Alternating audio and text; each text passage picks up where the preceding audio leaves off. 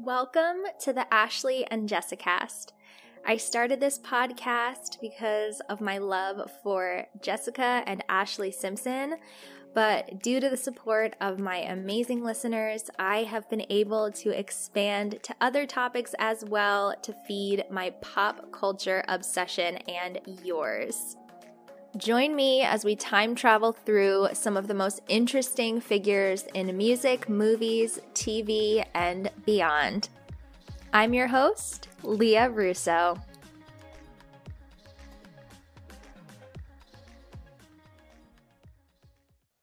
Hello, everyone. Welcome back to my JC Chasez series. This is part nine The Story of Kate all about JC's second solo album, or rather, a collection of songs that most likely would have been what made up JC's second solo album. Now, if you're new to following JC's career this closely, you might be asking when did he come out with a second solo album and who the hell is Kate? Well, he didn't.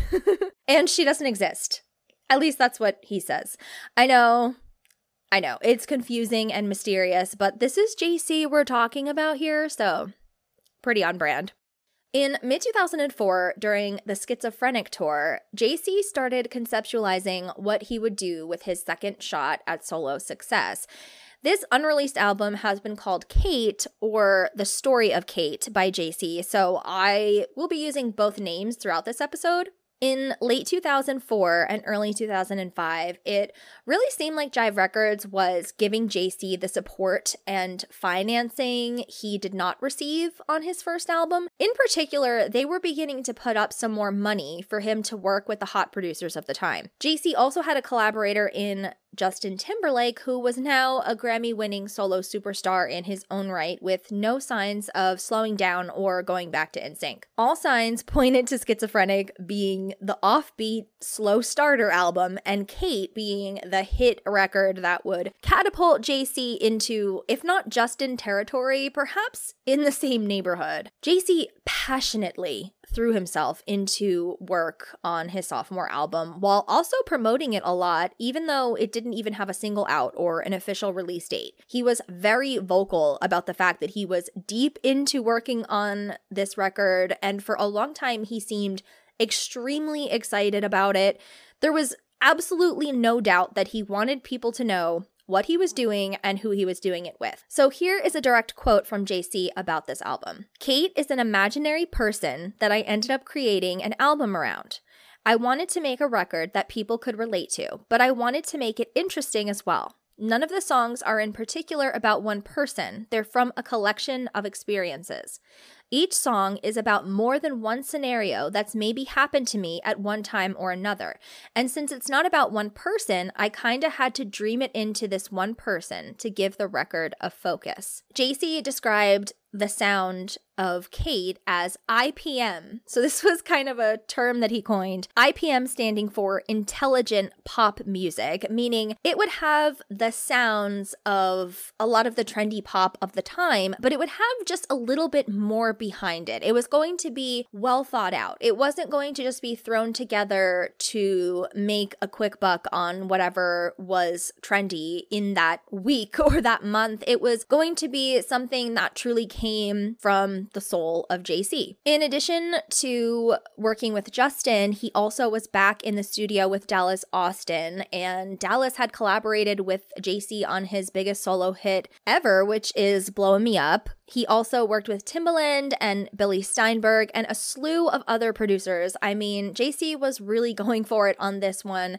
similar to schizophrenic, like the same level of passion. But this album was just going to be a little bit more palatable, I think, to young listeners who were into the music of the time, while also still having that unique JC stamp on it. So, what went wrong? Why did this album never come out? And why is it controversial to even discuss among JC fans? I'll be answering those questions and so, so much more. You guys know I always get into depth, and we are going to get just as in depth into the Kate era as I did with the schizophrenic era. I'm giving it a full treatment because, frankly, the songs are just fantastic, and I think it deserves that spotlight.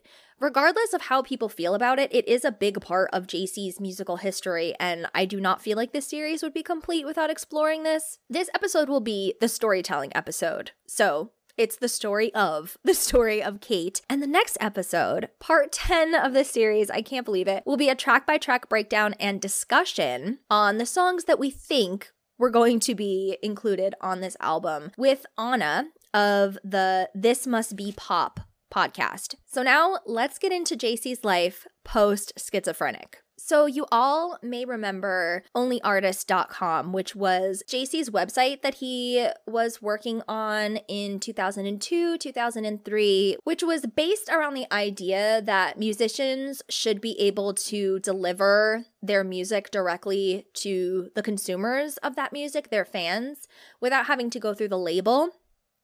And so that morphed into musicfreedom.com, which basically had the same concept, but it had a few twists on that concept. So here is what it said on the website back in 2004. As you may have certainly noticed, the music industry is going through what can best be described as a revolution. The road to freedom is marked with many unknowns. That's key, right? JC wants freedom. He doesn't want to feel boxed in with his artistry. So, continuing the description on the website, it says, we really do not know how this journey and this website will evolve over the next few months and years. What started out as a vehicle for JC Chasez to stay in contact with his fan base quickly turned into a feedback instrument for the ever changing music industry. Over the next few weeks and months, JC will release several different original and never been released tracks for you to download only at musicfreedom.com. The best part, they are free. They are a gift to you from JC as a thank you for visiting his website and for supporting his work over the years. In return, JC asks a favor of you buy his new album. Schizophrenic and encourage all your friends to buy their own copies of Schizophrenic. Now, this is genius, right? Because he knows that people are already downloading his music for free on Napster and LimeWire and Kazaa and things like that. So he's like, look, I'm going to offer it to them for free, but it's going to be through my own website. And not only that, but I'll stay in touch with them, I'll stay connected to them. So JC would post regularly on the message boards on Music Freedom. He would also post videos, he would ask fans for questions, and still some of the Q&As are up on YouTube. So thank you to whatever fans saved those and uploaded them. I truly appreciate it. Well, question number 12. It's the one thing I noticed. It was like, it was listed a lot as when the next record is coming out. And the truth is, I'm not sure. That's a whole giant question you have to ask. Um, I just make the tunes, man. When the business people figure out how they want to market it, I'll let you know. If, the minute I know, I'll be happy to tell you. Right now, I don't know. But uh, what I do know is that uh, I got a good collection of songs for you guys. In my opinion, it's the best work I've ever done. Signing off. So it continues Founded by JC Chasez and Bill Marquez, MusicFreedom.com will be an experiment with various music encryption technologies as a means of protecting the intellectual properties of the artist all while keeping in mind the freedom, portability, and fair use music fans require and deserve. We will also be experimenting with ways to attain fast CD quality downloads, quality you demand and deserve in a reasonable download time frame. We are excited that you came by to check out our website and we invite you to come along on this exciting journey. So, JC also had a fan club that you can join as part of this. It was $49.99 a year, which is expensive $50 back in 2004, but it was worth it in my opinion. And can you please message me if you were a part of this fan club? Did you pay this price? Did you feel it was worth it? I would love to know because here's what it says. With the popularity of JC's album, we've been getting thousands of requests for more JC items. For only $49.99, you can now join the musicfreedom.com fan club featuring JC Chasez. As a bonus, every month we will pick lucky fans that will win exclusive prizes. This month's prize is a guitar signed by JC. Girl. I mean, I know that you have no guarantee to win, but I that $50, I want that. okay, I want that. And he made videos announcing the winners of these and showing the stuff. If you joined, you got an autographed 8x10 of JC which that's awesome. Like a lot of people would pay $50 just for that. It says a stylish Music Freedom t shirt, membership letter from JC. You also get a JC Chasez keychain, access to members only behind the scenes footage, email updates of the latest JC and Music Freedom news, and then you're eligible also to win whatever the monthly prize is. And the monthly prizes were good, as you can see. You could also visit the Music Freedom online store, which was kind of like JC's merch store. And they had trucker caps for $15 because, of course, trucker caps were the item of the era. you could buy one that said all day long I dream about sex, which is kind of bold. Like I don't know how many how many kids were able to wear that. So of course they also offered all day long I dream about JC on a hat, which I think is a little bit better. I would like one. Does anybody have one? I have to start searching for these on eBay they they have to be laying around someone's house, someone who's not really a fan anymore. I want one. You could also get keychains of JC with like schizophrenic era pictures.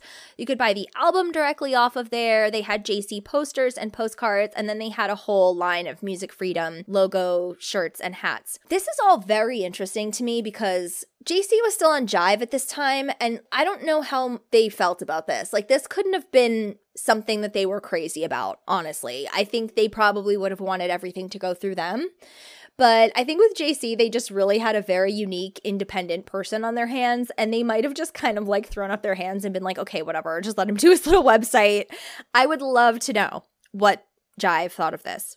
So, what else was JC working on in 2004? Well, in mid 2004, JC actually revealed that he was working on Paris Hilton's album alongside Rob Boldt, who you know is my favorite producer from Schizophrenic. He told MTV News, She just asked me for some input and things like that. I'm willing to give it to her. She has been a great friend to me over a few years, so when she wanted my ideas, I threw some her way.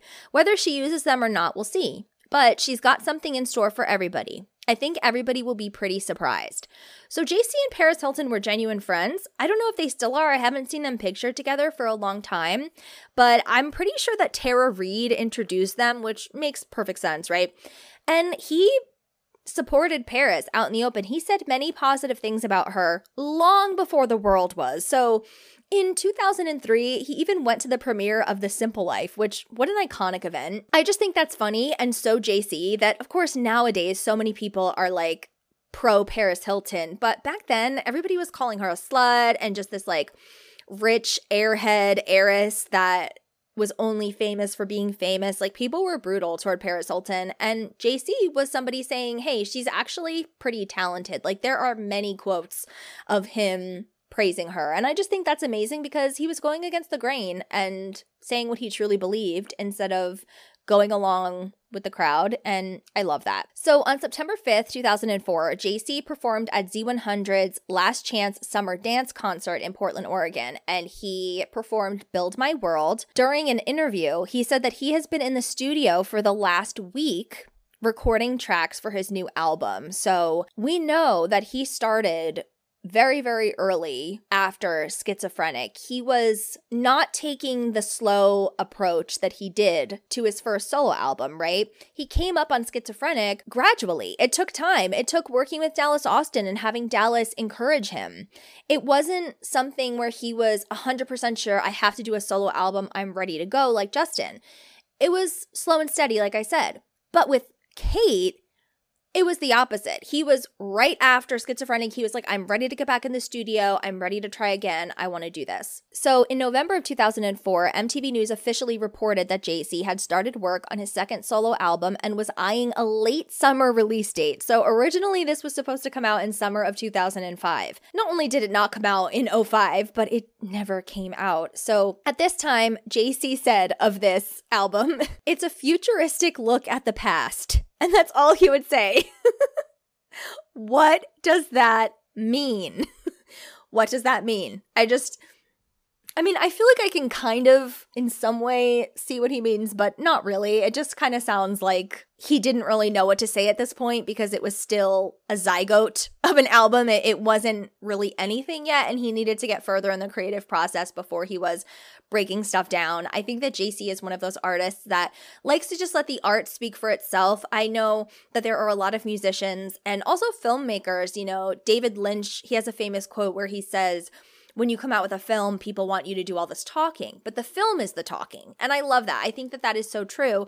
Unfortunately, sometimes well, basically almost all the time, unless you're Taylor Swift coming out with Reputation, you have to do a ton of interviews to promote your album. And so this is normal, but I think that JC just probably would prefer for the work to speak for itself. After the American Music Awards, he flew to London to continue working on the album.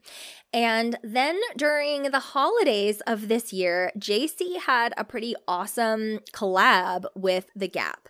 Now, do you guys remember how amazing Gap commercials used to be?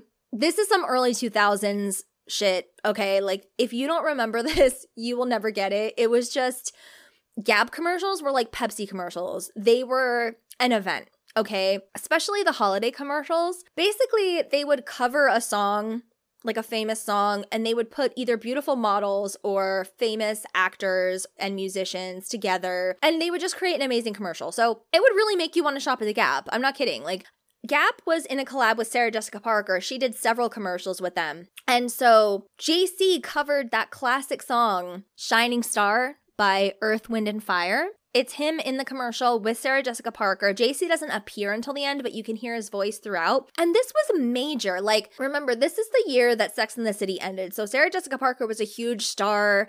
They had just done a commercial the year before with Missy Elliott and Madonna. It was a very big deal to get a Gap commercial. So even though JC's album hadn't been number one on the charts or anything like that, it was really awesome that they chose him for this. And I just think it's kind of a random cool thing that he did. I really wish we had the full version of his cover of Shining Star because his voice is just so soulful and rock and roll at the same time. Go look up this commercial if you've never seen it. It's pretty cool. In January of 2005, JC started working with another producer, Printz Board. So Printz Board has collabed again with so many incredible artists: Michael Jackson, Busta Rhymes, Mariah Carey, Black Eyed Peas, Dr. Dre, Macy Gray, Justin, Selena Gomez, Katy Perry, Fergie. I mean, the list goes on. As always, JC is working with amazing people. So, Printz Board posted on his website the following We are working on a few cuts with JC from NSYNC.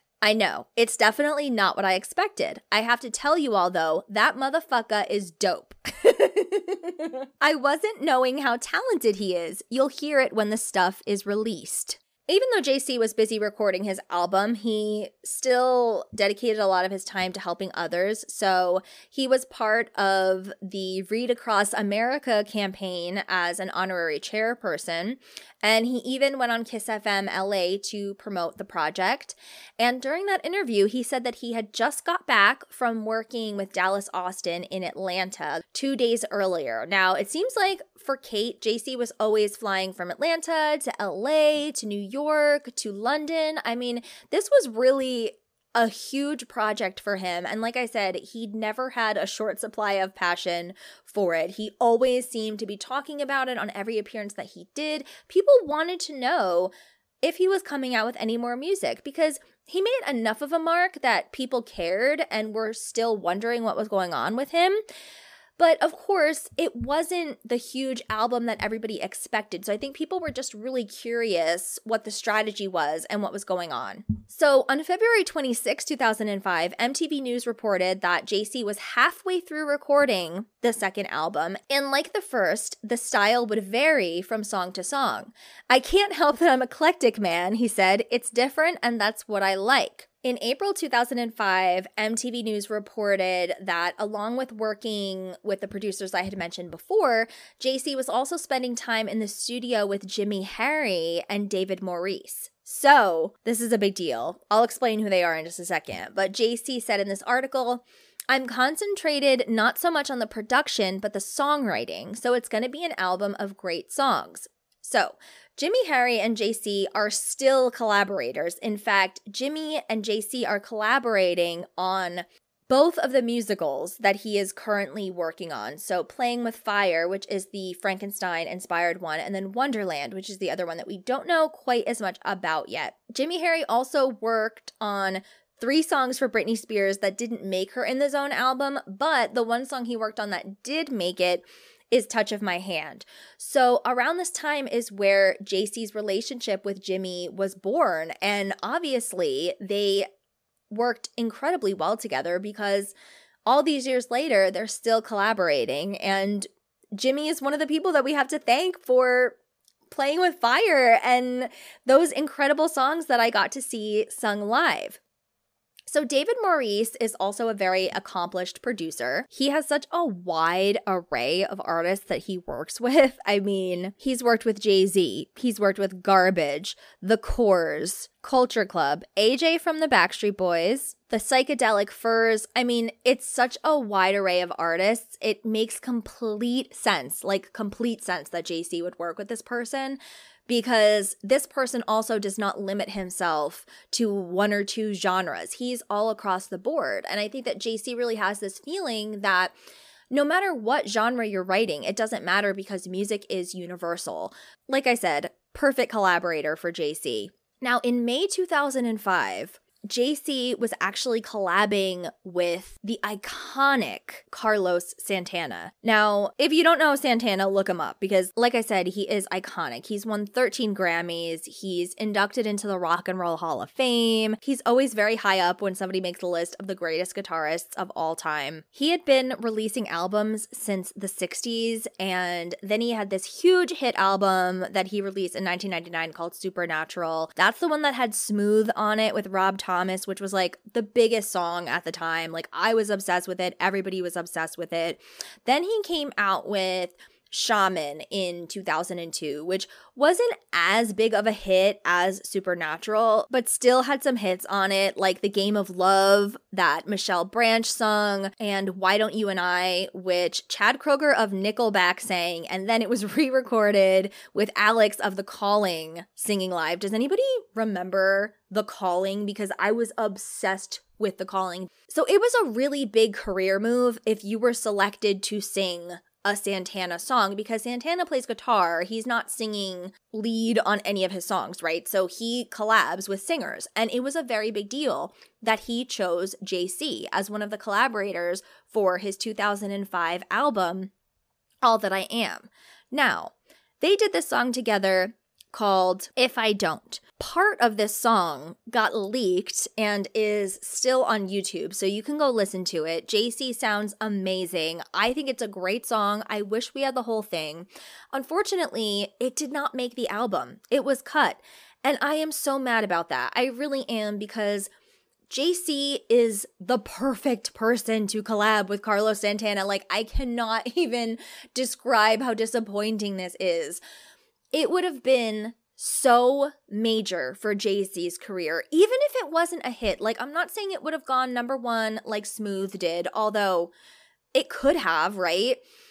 But still, just having a single out with Santana at this time was a very big deal. And it's just such a shame that it wasn't on the album. So, if you remember, he did another song with Michelle Branch. That was the big hit from this album, I'm Feeling You. I remember that was my ringtone. Like I loved Santana and I didn't even realize that JC worked with him at the time. I'm happy I didn't know because I would have been devastated. That would have excited me so much that I wouldn't have been able to deal. Like I loved Santana and I loved JC and I just I would have been so angry. So finding out a few years later when the song leaked or whenever it was that I found it, girl, like that was a dark day, like the darkest day of my life. That was very upsetting because how dare you cut JC from your album? I need to, if I ever meet Santana, I'm going to be like, Carlos, sit down.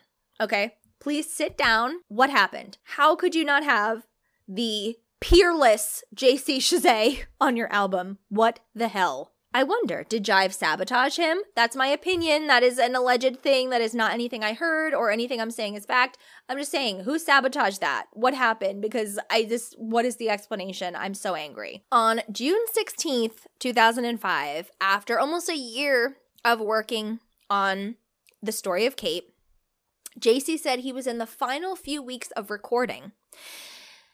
In my heart, it's the best stuff I've ever written, the NSYNC singer said. This record is more focused, more about my heart. The last one was more sex, sex, sex. This one is more love, love, love. When asked if former Flame Eva Longoria inspired any of the lyrics, Chasez tensed up and answered, no, maybe, I don't know. They come from wherever they come from. In the next episode, when I talk with Anna, we'll talk a little bit more about what songs we think might possibly be about Miss Longoria. That's a story for that episode. So JC continued working hard on his album all summer, and Yet again, MTV News was there for him. I have to give so much credit to MTV News because during the whole schizophrenic era and the whole Kate era, MTV was always reporting on what JC was up to and keeping us fans involved and informed. I really, really appreciate them for that. So kudos to you, MTV News. They wrote If JC Chasez's first solo album left you feeling a bit confused, hey man, it was called Schizophrenic. You weren't alone.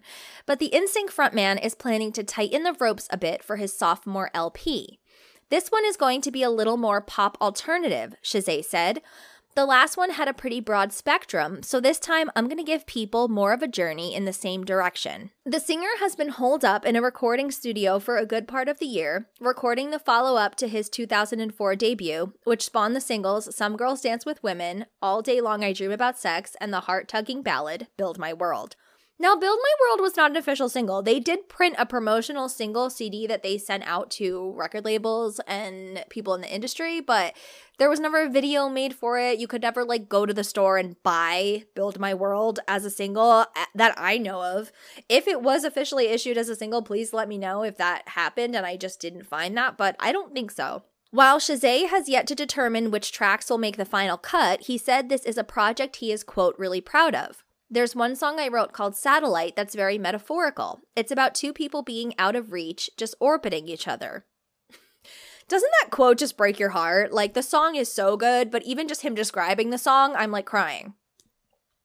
The 29 year old has been working with an assorted group of beat makers from coast to coast to produce the project. So far, Chasez has hit the studio with Jimmy Harry in Los Angeles, David Maurice in New York, and Timbaland in Miami, where the odd couple laid down the up tempo track Fire. I really respect Timbaland's opinion and his take on music. He's a very talented guy and real quiet, at least until you get into the recording studio with him. Chasez has yet to title the LP, I have a couple ideas kicking around in my head, but I'm not sure. Once I'm done writing, then I'll decide. You can expect the first single to drop by the end of the year, Chasez said, with the full record out by early 2006. Don't we wish? Don't we wish? Oh, if I could turn back time. See, I have so many. You know what? I'm just going to continue Uh, with this timeline because like if, if, i start going off now this really will be like a 10 hour episode and nobody needs that. So it turned out that jc was not actually done recording. He kept going into the studio to lay down more tracks or maybe refine the ones he already had. We're not 100% sure but he was on entertainment tonight in october 2005 with dallas austin and they were working on this single called All Over You that JC claimed at this time would be his first single from the story of Kate. He said it would come out early 2006. So here is JC and Dallas on ET on MTV. Hi, I'm JC Chasez. I'm here with my buddy Dallas Austin. We are in the studio, and you are watching ET on MTV the things you're doing. JC's been working hard on his second solo album, and this time it's going to be a bit less schizophrenic. I'll still have feelings from a lot of different styles, but the overall feel and sound will will have an identity. And we're with him as he's working on his first single. This record is called All Over You because we want to fit you like some denim jeans. It's true that JC was hooked up with desperate housewife Eva Longoria, but that's not the case anymore. I'm single, so I'm dating a lot of everyone. so, okay, the album comes out early next year, but what's it called? I have no idea what the title of my upcoming album is. That's a horrible question to ask me. Okay, we all know that I love and adore JC, but that last comment, he's like, that's a horrible question to ask. I have no idea what the title will be. He just always seems annoyed anytime anybody asks him about his music. Like, he doesn't want to say anything about it until it's done. And it's hard because obviously the people interviewing him, they're just trying to get information for their story that's going to help promote JC. And he knows that he has to talk to them to promote this project, but he just doesn't feel comfortable prematurely announcing anything, which of course he wouldn't. He literally said that this song, All Over You, was going to be the first single, and it didn't even make the album, which is a crime. Like, I am calling the police because just that little piece that we heard of it was hot. I mean, it's soulful, it's R&B, it's got a little bit of rock and roll. JC sounds amazing. How did that not make the album? I mean, the album didn't even come out, but we don't even have a leaked song in full of All Over You. Like, that's all we have.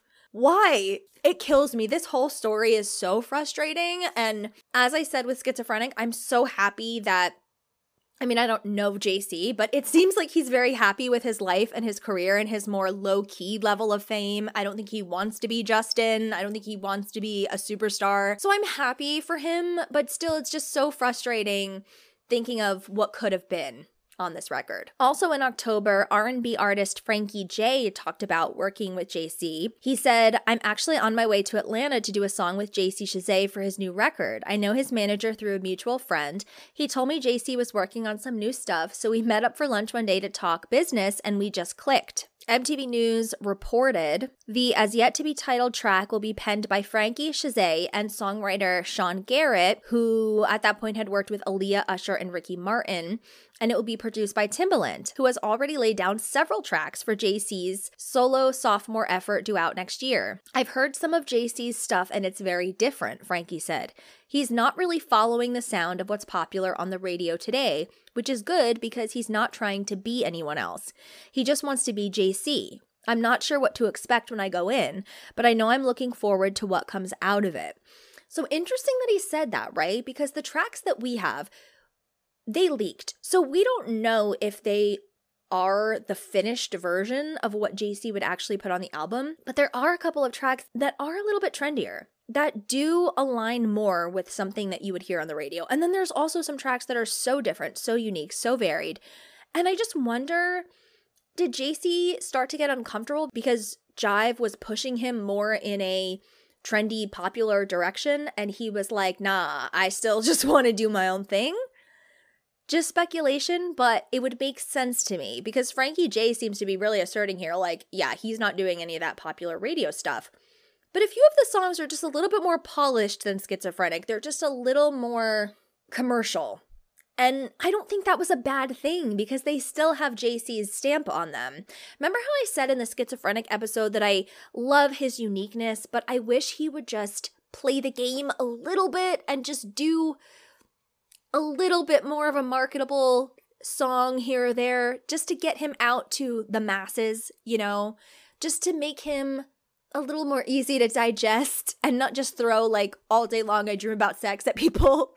That's why ultimately I kind of think that if Kate had come out, it would have been a better album than Schizophrenic. We'll never know, but I just think that it might have had the perfect blend of here's what works for the general public and here's what JC has to offer, and let's blend them together. Just my opinion. So on December 5th, 2005, the group Girls Aloud came out with their album Chemistry, and there was a song that JC co wrote and produced on this called Watch Me Go. In my opinion, this is a thousand percent a reject from the Schizophrenic album because it's just very sexual. It talks about being tied to a bed, strippers, etc. Like, I'm pretty sure I even hear JC in the background a little bit. So give that song a listen. I think it's kind of a hot song. Not my favorite song, but it definitely sounds like it could have been on Schizophrenic. In 2006, JC joined MySpace. So he was a little bit late to the trend because I think he was a little mm, not so into the whole MySpace thing. And I think he wanted to post more on musicfreedom.com and make that a thing rather than having his fans gravitate to his MySpace, but I think eventually it just became an unavoidable thing. You had to join MySpace if you were an artist because MySpace actually began as a music platform. So JC wrote this on his MySpace page It's really me and I'm really here. I gave in and joined your MySpace world. it's our world that he joined. You know, this isn't his world, but he's going to grace us with his presence, which we always appreciate. I'm going to post blogs updating you on the new events and the new album, which is almost done. Feel free to comment me. I'll do my best to hit you back. Please do not email me. I'm going to be honest, I probably won't be reading them. Sorry. that reminds me of when Ringo Starr was like, with peace and love, no more fan mail. iconic. That's why on Frenemies, Trisha and Ethan would always say with peace and love, with peace and love. Like I just think that's so funny. I still say that. Cause it was just so like Ringo just he was done, you know, he was done. He's like, I've been signing my name for 60 fucking years. I'm done. And I love that. it's good though. I think it's good to let your fans know, like, please don't waste your time. I'm not gonna read it. So thank you, JC. When you need mealtime inspiration, it's worth shopping Kroger, where you'll find over 30,000 mouthwatering choices that excite your inner foodie. And no matter what tasty choice you make, you'll enjoy our everyday low prices, plus extra ways to save, like digital coupons worth over $600 each week. You can also save up to $1 off per gallon at the pump with fuel points. More savings and more inspiring flavors make shopping Kroger worth it every time. Kroger, fresh for everyone. Fuel restrictions apply. The longest field goal ever attempted is 76 yards. The longest field goal ever missed? Also 76 yards. Why bring this up? Because knowing your limits matters, both when you're kicking a field goal and when you gamble. Betting more than you're comfortable with is like trying a 70 yard field goal. It probably won't go well.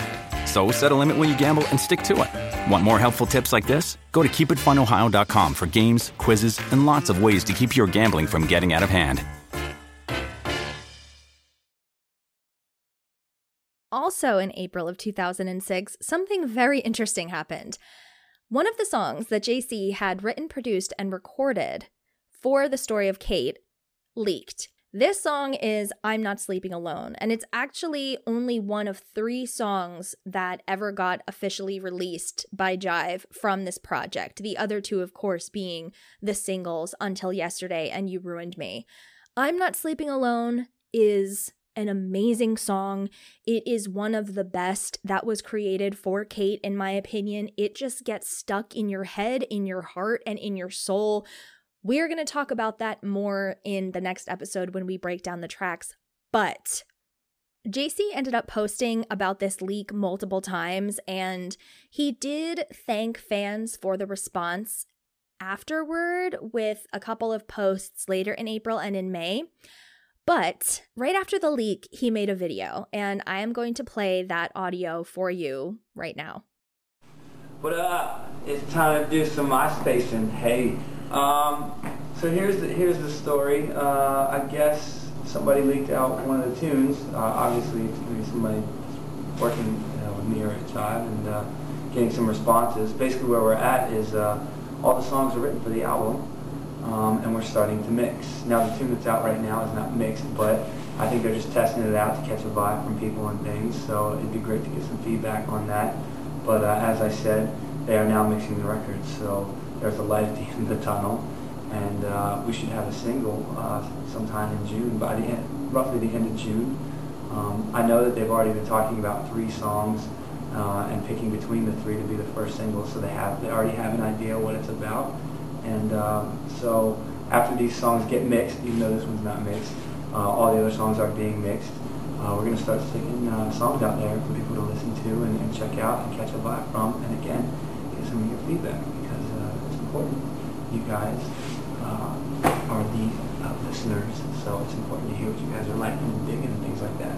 So thank you for being patient, for all your support, and you know, happy listening this is fascinating to me because JC doesn't usually call people out like this, but there is something that record labels do sometimes where they go behind their artists' backs and they use different types of promotion, marketing, etc.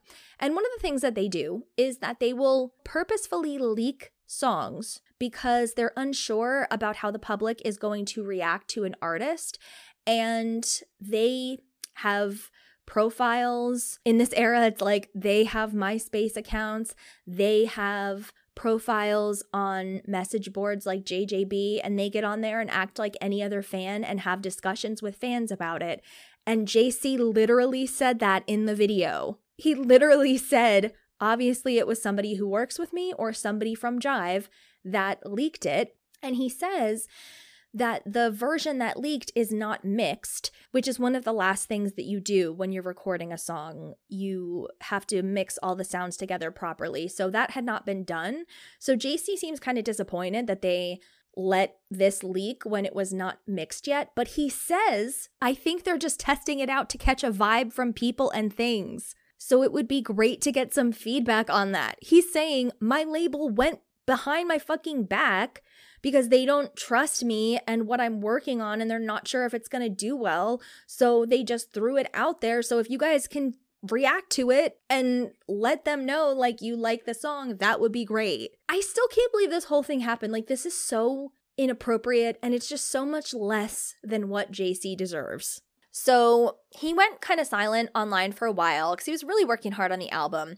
And in June, he posted, I'm back. Sorry for the delay, but it's been crazy in LA. First, I want to thank you all for the positive feedback with I'm Not Sleeping Alone. I can't wait for you to hear the final mixed and mastered version. Speaking of mixing, the album is done. It's being mixed as we speak. I can't express how excited I am for you to hear it. So the album is basically done, and JC wants to promote it in his own way going on radio shows, having them play the songs, and then he also gets interviewed and talks about the songs and talks to his fans. That kind of stuff is basically like JC's bread and butter, right? I mean, he really grew up in that era of radio where radio was just everything. I mean, with NSYNC, they had to have a radio hit. That was the number one agenda of the label because if you didn't have a radio hit back in the day, you were screwed. You were finished. Whereas today, yes, if your song is big on the radio, that's awesome, but you could have a really big song online and still have a really good career without it even really touching the Billboard charts. Like, yes, it's still better if it does, obviously, but things are just so different now. And you could also release a single and have it totally fail. And then you just release another single on your website or you just upload it to Spotify or whatever. Like, it's no big deal. You get as many chances as you want because you could always just upload another song, right? But when it comes to the early 2000s and before, with record labels, you get one shot at a radio hit. And if it doesn't work, it doesn't work. And that's it. You're kind of finished. I mean, there are so many people that came out with like one single and it didn't do well and they just disappeared. We don't even know their names because they are nobodies in the music industry because it just didn't do well and you don't get a lot of chances during this era anyway. Jive forces JC to do a promotional appearance that he really did not want to do this is one of the most miserable things I've ever seen, and honestly, shame on Jive for making him do this. He was on the Today Show on The Bachelorette. So they had this really dumb version of The Bachelorette, which, if you don't know, The Bachelorette is not like the show that everybody is obsessed with, but the old Bachelor and Bachelorette games where you literally would have one bachelorette and then you would have three bachelors hiding behind a screen. So she couldn't see their faces, but she got to ask them three questions and then she'd be like, "Okay, bachelor number 1, if we went on a date, where would you take me? And then he answers. And then she goes, okay, bachelor number two, what about your answer? And then he answers. And then the third guy goes. And then she asks like a couple more questions. And whoever's answers she likes the best, that's who she picks to go on a date with her. JC was one of People Magazine's top hottest bachelors. Like they did a hottest bachelors issue, which was different from their sexiest man alive and different from their 50 most beautiful people. Like, how many times do they have to just tell us that celebrities are hot? It's like, we get it. So I suppose that Jive thought it would be a good idea to include him in this bachelorette thing, but for me, it still doesn't really work because he wasn't like looking for a date. you know what I mean? It's just so stupid. So JC was forced because I, am saying he was forced because there's no other way that he would have done. Like, there's no way that he was like, hell yeah, I want to do this. Because, first of all, we just know by JC's personality, like, this is not the way that he would want to promote an album, but he looks completely miserable during this whole thing. He even at one point is super exasperated and just says, This is ridiculous in front of everybody. Like, he is not hiding his contempt at all. You could tell he cannot wait to leave.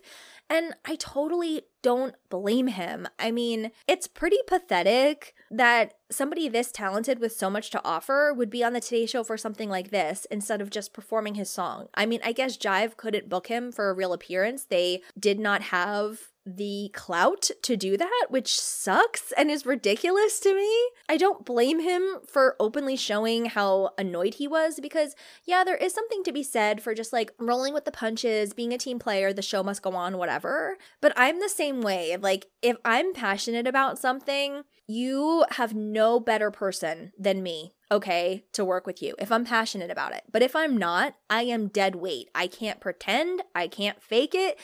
I look like an asshole because I'm so not into it and I cannot hide that. I am just not a fake person. I am as real as it gets. So it's literally painful to watch JC go through this on live television. Like it, oh my God, it just makes me so mad that they made him do this. If you would like to endure this clip, you can watch it on YouTube, but it's it pains me. Also in June 2006, JC did an interview with Ryan Seacrest on Kiss FM. And he said, The first single has been picked, and it is Until Yesterday. I wrote the song with Justin Timberlake, and it's insane. I'm singing my tail off on this record. He said it was not straight pop, but it wasn't rock either. He said it's a great musical song, upbeat, feels good, is sarcastic, and has a Queen esque harmony. He confirmed that the album was still being mixed. He said the first single is due out in August and the album due out in the fall. So, do you notice how every time he's interviewed, it's like mysteriously pushed back and pushed back and pushed back and pushed back? We don't know as much about this one as we do about schizophrenic in terms of what was going wrong at the label and the changes that were going on and how they were treating JC. One thing that I really love about Justin Timberlake is that he stepped up to help JC with this record because let's be honest, it wasn't just a natural collab. It wasn't. JC and Justin, yes, they're best friends. They're always going to be that way, but Justin was helping JC. Like, make no mistake, he did not have to do this. Justin was at the top of his game. He was incredibly popular at the time. He had his own album to promote. This is the Future Sex Love Sounds era, which many people still consider his best album. And here he is in the studio with JC. That's not something that he had to do to further his own career, right? Like, he's doing that because he genuinely wants to. And I love that. Personally, I think that Justin might have been the reason why Jive decided to give any financing at all to JC's second album. I don't know if he literally marched into somebody's office and said, hey, pay attention to this guy, he's my friend, or if it was just the fact that because Justin worked with JC, suddenly the label was like, oh, okay, maybe we should care about this person. I don't know, but I really appreciate that Justin did this. It means a lot to me as an NSYNC girl and a Jostin is real person. Jostin is real. And when I say that, by the way, I mean as like besties, brothers, super close friends. So I don't mean that they like were dating, but you know what I mean. In July, JC was featured again in People magazine, they have taste, for their Celebrate the 90s issue. So already it's only 2006 and he's doing nostalgia articles. So he wrote a bit about his experience in NSYNC and it's titled I Survived a Boy Band. Actually, I loved it. We were like sponges. We were really able to appreciate it. We lived a dream, a full life in a matter of years. In South Africa, we got to go swimming in two oceans, the Indian and the Atlantic, within an hour. When were they in South Africa? Do I remember that? Am I missing something? In a boy band, in terms of imagination, the sky was the limit. Other genres worry about looking cheesy, but if we could think it, we tried it. If there was a new product, we'd stick it in our hair. If there was something ridiculous to wear, we'd wear it because we thought it was cool to stand out. It is cool to stand out. You taught me that. Okay. Sorry, I'm having a conniption over here. We were so excited about being on stage, we'd wear snakeskin pants when we were in our hometowns with everyone else in khaki pants. Because, JC, you were not born to wear khakis. You were born to stand out in those snakeskin pants. Please wear them every day. Thank you. but we never went crazy in our personal lives. I know a lot of bands, and their problem is they lose respect for each other. We're not a band anymore. Ah. Sorry, this is very quickly making me lose my mind. I've read this before when I made these notes, but like, I don't know, it's just hitting right now. We're not a band anymore, but we still respect each other, and that's why we stayed friends. Everybody remained humble, and when you're a solo artist, you have to eat humble pie again. With my next solo album out later this year, the writing's done. I'm in the production phase. It's definitely still pop. It's stuff you can dance to, but everything is guitar based. It's lonely when you're a solo artist. People say they can relate to you, but they can't because they're not in your shoes. In NSYNC, there were four other people who were in the exact same position I was in, so they really did understand. And that's it. Did he say a mouthful or did he say a mouthful? Like, does that not explain why he does not have a solo career? Like, that's it right there. He doesn't like being alone. He does not like being alone. He likes having someone there to share it with. Also in July, JC was featured in another magazine, which was Giant Magazine. They wrote, The NSYNC star turned solo act is hard at work on his second CD. We hung out in the studio for an exclusive preview. After recording for the past year in London, New York, Miami, and LA, JC is putting the finishing touches on his next as yet untitled CD due out this fall. As a writer, it's fun to go to different places and draw on new energy, Chasez said.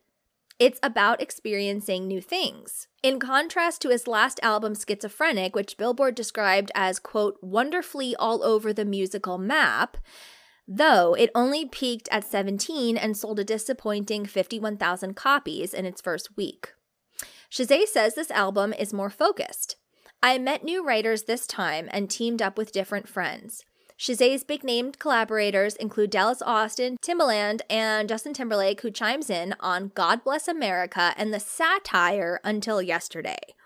Now, is it really a satire? Like, we'll break it down more in the episode with Anna, but like, is it really satire? Like, I don't know. Justin and I went right back to finishing each other's sentences, Chasez says. A lot of our personal jokes show up on the album. Jostin is real. Like, I keep telling you guys, I, I repeat this every day. Every morning I wake up, I look in the mirror and I say, Jostin is real. That's just, that's my morning routine. Other tracks include Souped Up 80s Ballad, I'm Not Sleeping Alone, and Satellite, co written by Jimmy Harry. This has been my favorite record making experience, Chasez says. Just don't ask whether NSYNC is getting back together. He says, everyone and their mother is always asking that. I'm still asking that, bitch. What's going on? What's going on? When is the tour? When is the tour? I literally will be 90 years old with like hooked up to machines and be like, When's the tour? Anyway, that's my personal issue.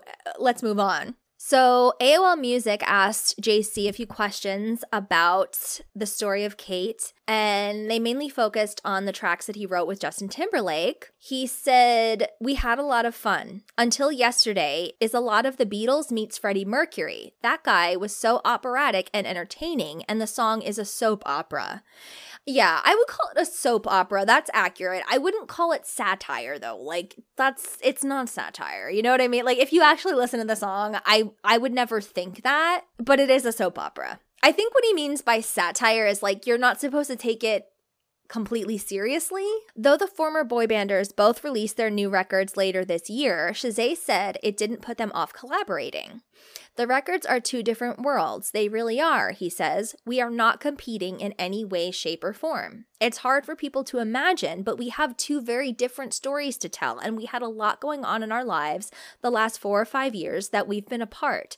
You really can't play one record on my album that sounds like any one of his records. Chasez says listeners will be surprised at his new direction. Everything I've been working on is mainly guitar based, so he repeated that from the other article. So he really wanted people to know it's guitar based, which makes sense because, as I said about Schizophrenic, like a lot of the music of this time was just being produced on computers and there were no actual live instruments included. So he really wanted people to know that it's written on the guitar, meaning like he wasn't just making beats on a computer.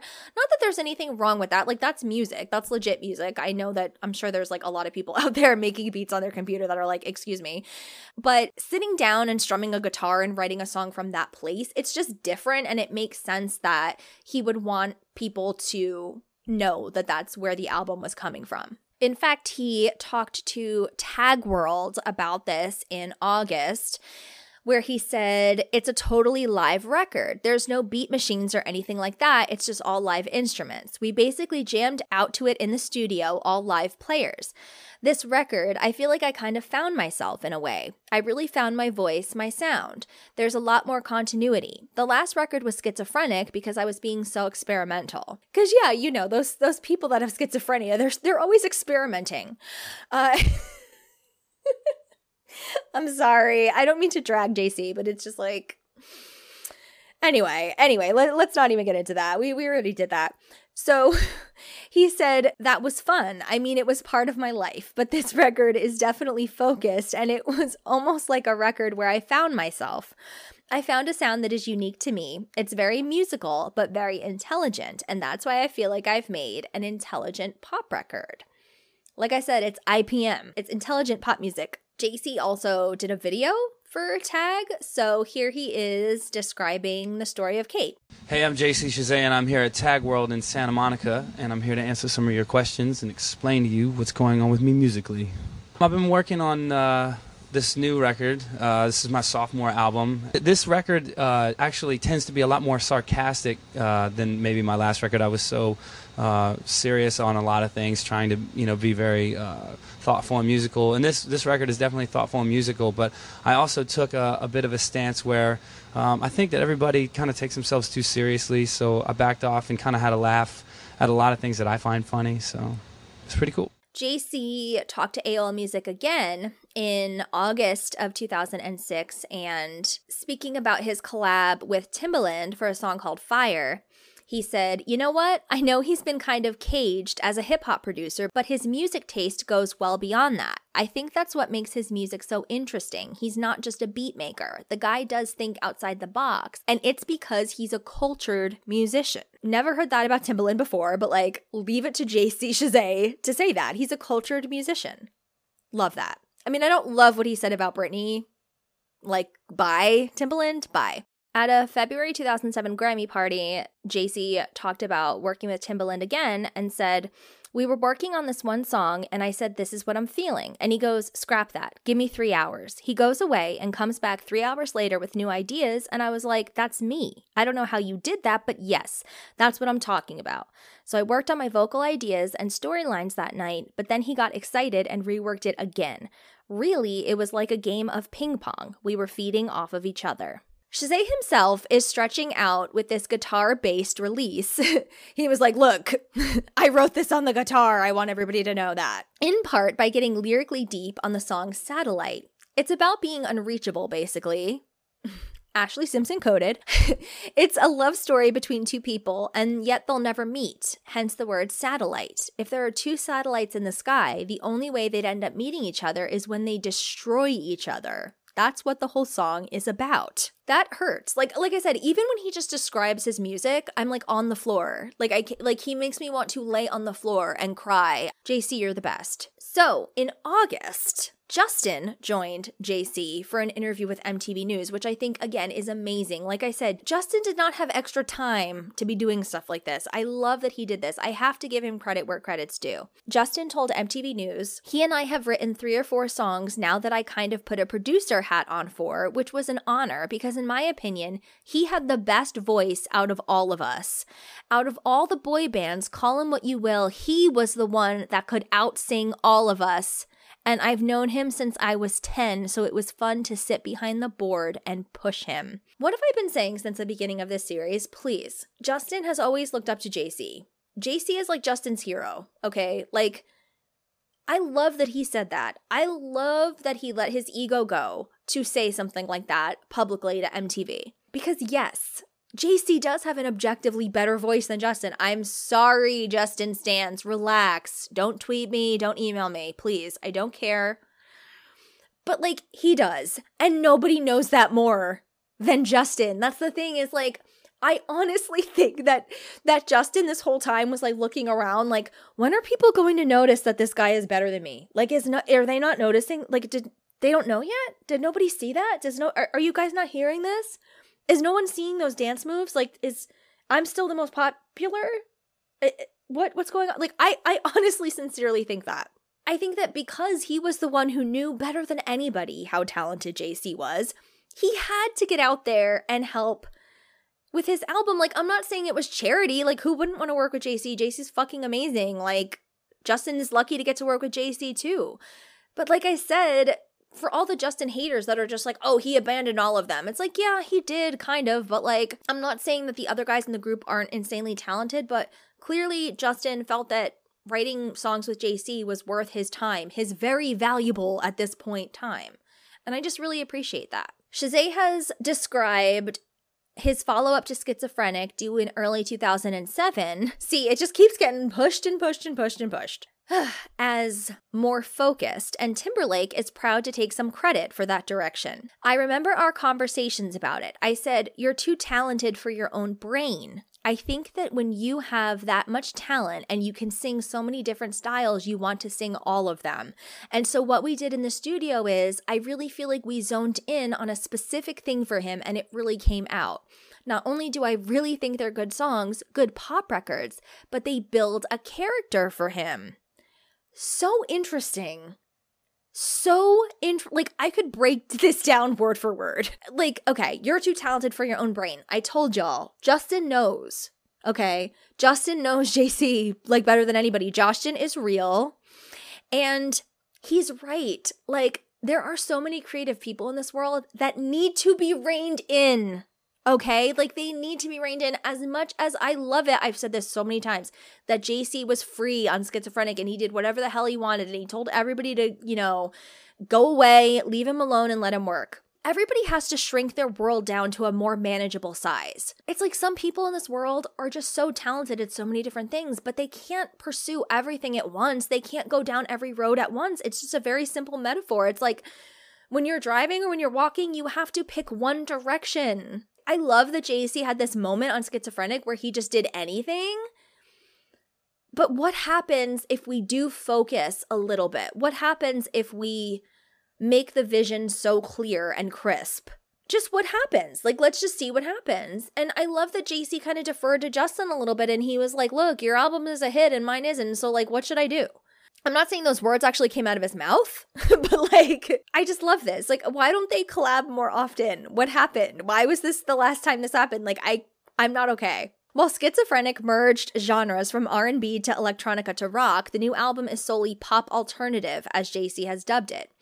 You can have all the talent in the world, but if you don't give it a specific style, you give people too much room to compare you to everyone else, Justin said. And I definitely saw that with the first record. I love how he's describing this. Like, he's like, yeah, that album was a flop, but I'm gonna say why in the nicest way possible. Like, it was a flop because JC is just too talented. That's why it was a flop. None of you guys get it. The world is not sophisticated enough for this man. And so I'm gonna help him narrow this shit down. And then it's gonna be a hit, okay?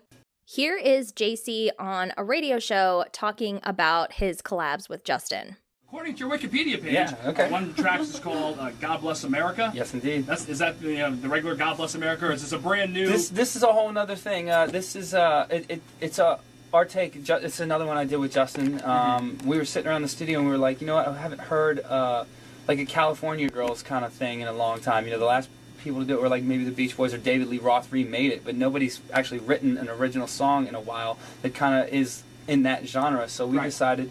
Um, you know what would be like the next? I wish they all could be California girls. We just kind of were like, man, she, uh, and we just kind of were sitting around and um, you know, we both live in the South and, and stuff like that, and, and just thinking of, like all the funny th- sayings that everybody kind of said around us, and we are just like, "God bless America, that woman is beautiful." And we are like, "We're gonna make that into a song now." So That's like, great. so that that's uh, how it ended up becoming the the record "God Bless America." It's actually just about you know how hot a girl is and da da da da, and how there's no place better to meet a girl than right here. So That's awesome. Yeah. And uh, another song is called uh, "Better with You." better with you. Um, yeah, that song is uh, it's it's it's kind of like a mid-tempo uh, ballady kind of thing, and that's just about uh, you know that's your typical um, I'm in love and my life is better with you in it. So. Gotcha. On August 30th, 2006, this was a magical night. Justin had an after party slash after show following the VMAs that year. It was at Roseland Ballroom in New York. And this was a really special show. It was really hard to get into. I think it was mostly just for industry people and friends. And during this show, JC joined Justin on stage and they performed Until Yesterday, which ended up being the official first single off of the story of Kate. So I'm not really a huge fan of Fox News. I know that comes as a shock. and they are so rude in this article toward Justin, but they point out how JC is great and steals the show from him at his own show. Okay. So just listen to this shit. This is like, okay. Their their headline is Justin Timberlake out of sync or Timber fake. So they're not Justin fans. It says on a night when MTV put out its annual freak show, you know, because they're always saying that showbiz is like the devil or whatever. They said that the VMAs gained terrible reviews from not only critics but fans alike. It seemed only appropriate that their last best hope of an artist staged an after show to promote his new monotonous album. That's what they say about Future Sex Love Sounds, okay?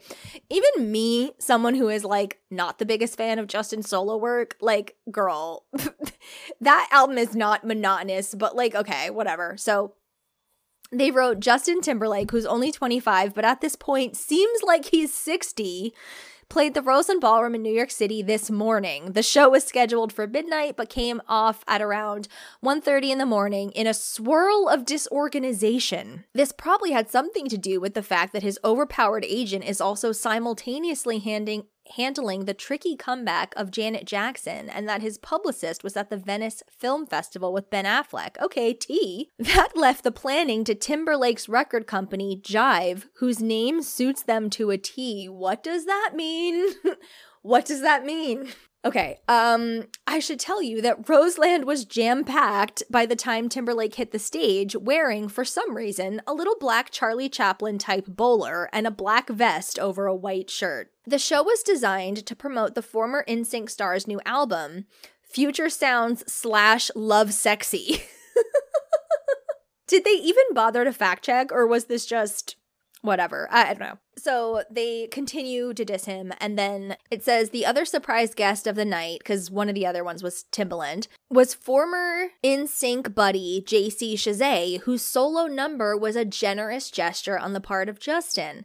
Chasez's song was unexpectedly strong and nearly stole the show from Timberlake for its energy and straight on vocal power. So, I mean, fuck Fox News, like, really, fuck you.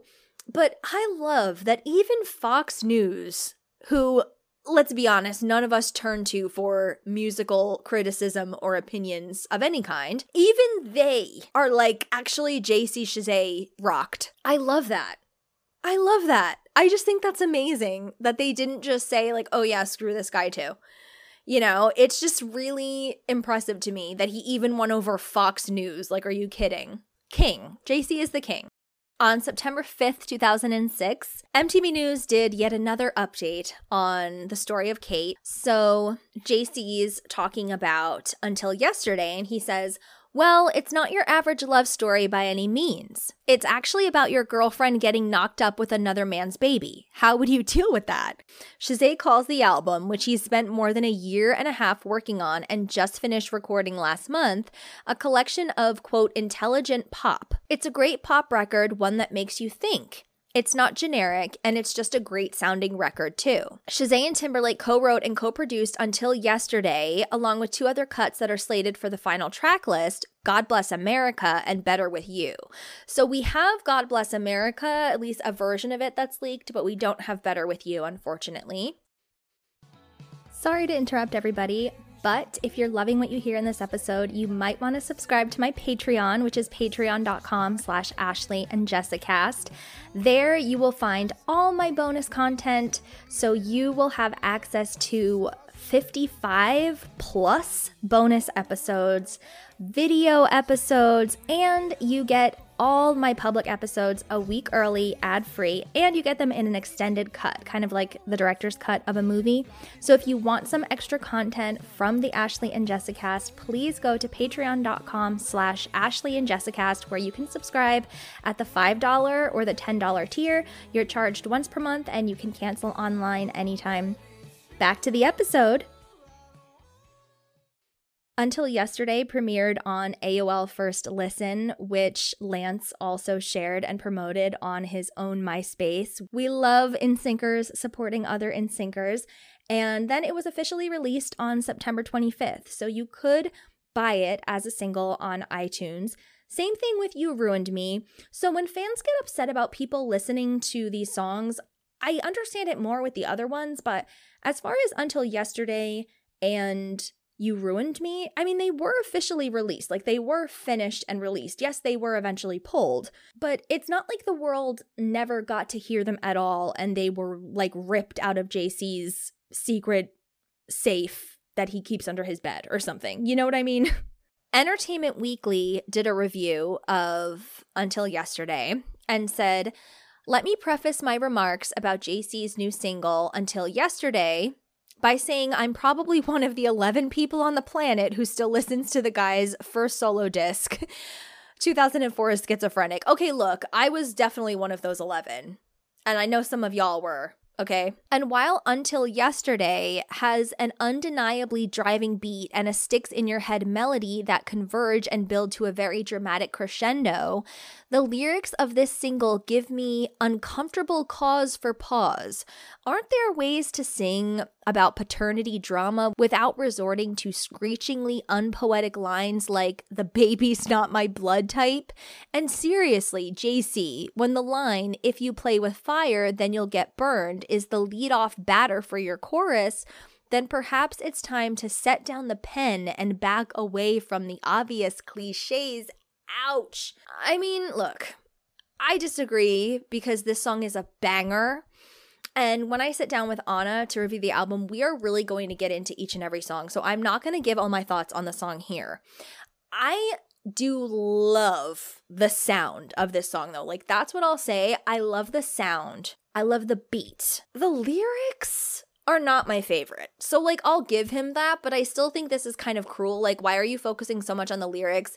If you don't like them, like listen to the melody and the beat. Like I love this song. This song is hot, okay? It is it is a great song. For those who don't know, the concept of this song is basically two people are in a relationship. The man finds a note on his dresser that says, "I'm pregnant with another man's baby." And that's how he finds out about that. He's basically saying, I loved you up until yesterday when I found this damn note. How dare you? And JC said, you know, this is not personal. I this is not about me. This did not happen to me or anything. So I'm just like, why write this? Like, I don't know. Why focus on this topic? And like I said, I'll get more into it with Anna, but I just the lyrics like i'm also not crazy about however the song is so good like i know it's hard to ignore the lyrics if they bother you but i just think sonically this song is worth giving a chance to. In October 2006, Until Yesterday was made available as a digital download on iTunes for 99 cents. Also, Justin threw JC another bone. Thank you, Justin. Somebody gave a shit. I appreciate you for this, Justin. So he was coming out with his clothing line, William Rast. And so he was having a fashion show and the entertainment at the fashion show was none other than JC, and JC performed the song Until Yesterday. So at least this was some exposure for JC because, of course, Jive could not be bothered to put JC on any shows or book anything for him except for the freaking Bachelorette on the Today Show. Like, excuse me. Who do I need to fire? What is your problem? Why do you need Justin Timberlake to take it upon himself to give JC a promotional appearance? Like, are you kidding me? Like uh, JC has to perform in between guys modeling jeans that are named after Justin Timberlake's grandfather. Please give me a break. Like I can't. Thank you, Justin, for trying. At least, thank you. Somebody did. God, I'm like mad. I'm honestly like I. I wish I could call the police on Jive Records in 2006. Like it's unacceptable. So unfortunately, the single was failing to gain traction on the charts. I wonder why. Maybe it was because Jive didn't promote it. Like, that's a clue as to why a lot of people didn't even know about this song. Like, I can tell you honestly, I was deep into pop culture at this time, like, just the same as I am today. I was always on the internet, I was chronically online checking all the blogs, all the music blogs, all the gossip blogs. But if it wasn't for the fact that I was still obsessed with NSYNC and everything that each individual member was doing, I would not have known about this, honestly. Like, it wasn't something that was like widely posted about everywhere. Like, if I didn't check MTV and like check, like, I was friends with JC on MySpace and everything, like, if that wasn't the case, I would not even have known about this. And that is insane. Are you kidding me? Like, this is 2006. We're not even that far off from when NSYNC was big. And Justin and JC collabed on a song together. And not only that, but something that is so different from NSYNC and is so different from anything on the radio. And you're telling me that you can't even put him on a few shows? Like, I just am so mad. I just am still so mad about this. And I know that if JC listened to this, he would be like, okay, get over it. Like, it's been almost 20 years and I'm fine. But still, still, On November 2006, JC appeared on the show Ghost Whisperer, starring Jennifer Love Hewitt, my girl, love her. And he played a musician until yesterday was featured on the show. So at least that was a little bit of promotion, but let's be honest, it's really rare that just by putting a song on a TV show, it does anything. Like Ghost Whisperer wasn't as big as something like Grey's Anatomy, which was premiering all kinds of new songs that would then fly up the charts. So this didn't give it much of a boost. Unfortunately, JC attended the American Music Awards on November 22nd, where he talked about Freddie Mercury being the main inspiration for the album. He said, Freddie was a rock artist, but he definitely did pop music. There are splashes of Freddie Mercury in the first single. When it came to the arrangements and the harmonies, I did some operatic parts and things like that, which were a lot of fun. Prince and George Michael, he says, are two intelligent pop artists as well, but Chasez wants people to know he isn't necessarily comparing himself to those masters. I'm not trying to say my records like that. I just think they brought unique perspectives to pop music and put thought into their records, and that's what I did. So in December, and I have to give a huge amount of credit to those videos on YouTube. It's like a two part documentary on JC called Dirty Poplitics. I know a lot of you JC fans out there have seen that. I actually never knew this until I watched their video about this, but in December, you know how they always have the jingle balls? So, depending on what your local radio station is, like for us here, it's Z100 Jingle Ball. For some people, it's like Kiss FM Jingle Ball, you know?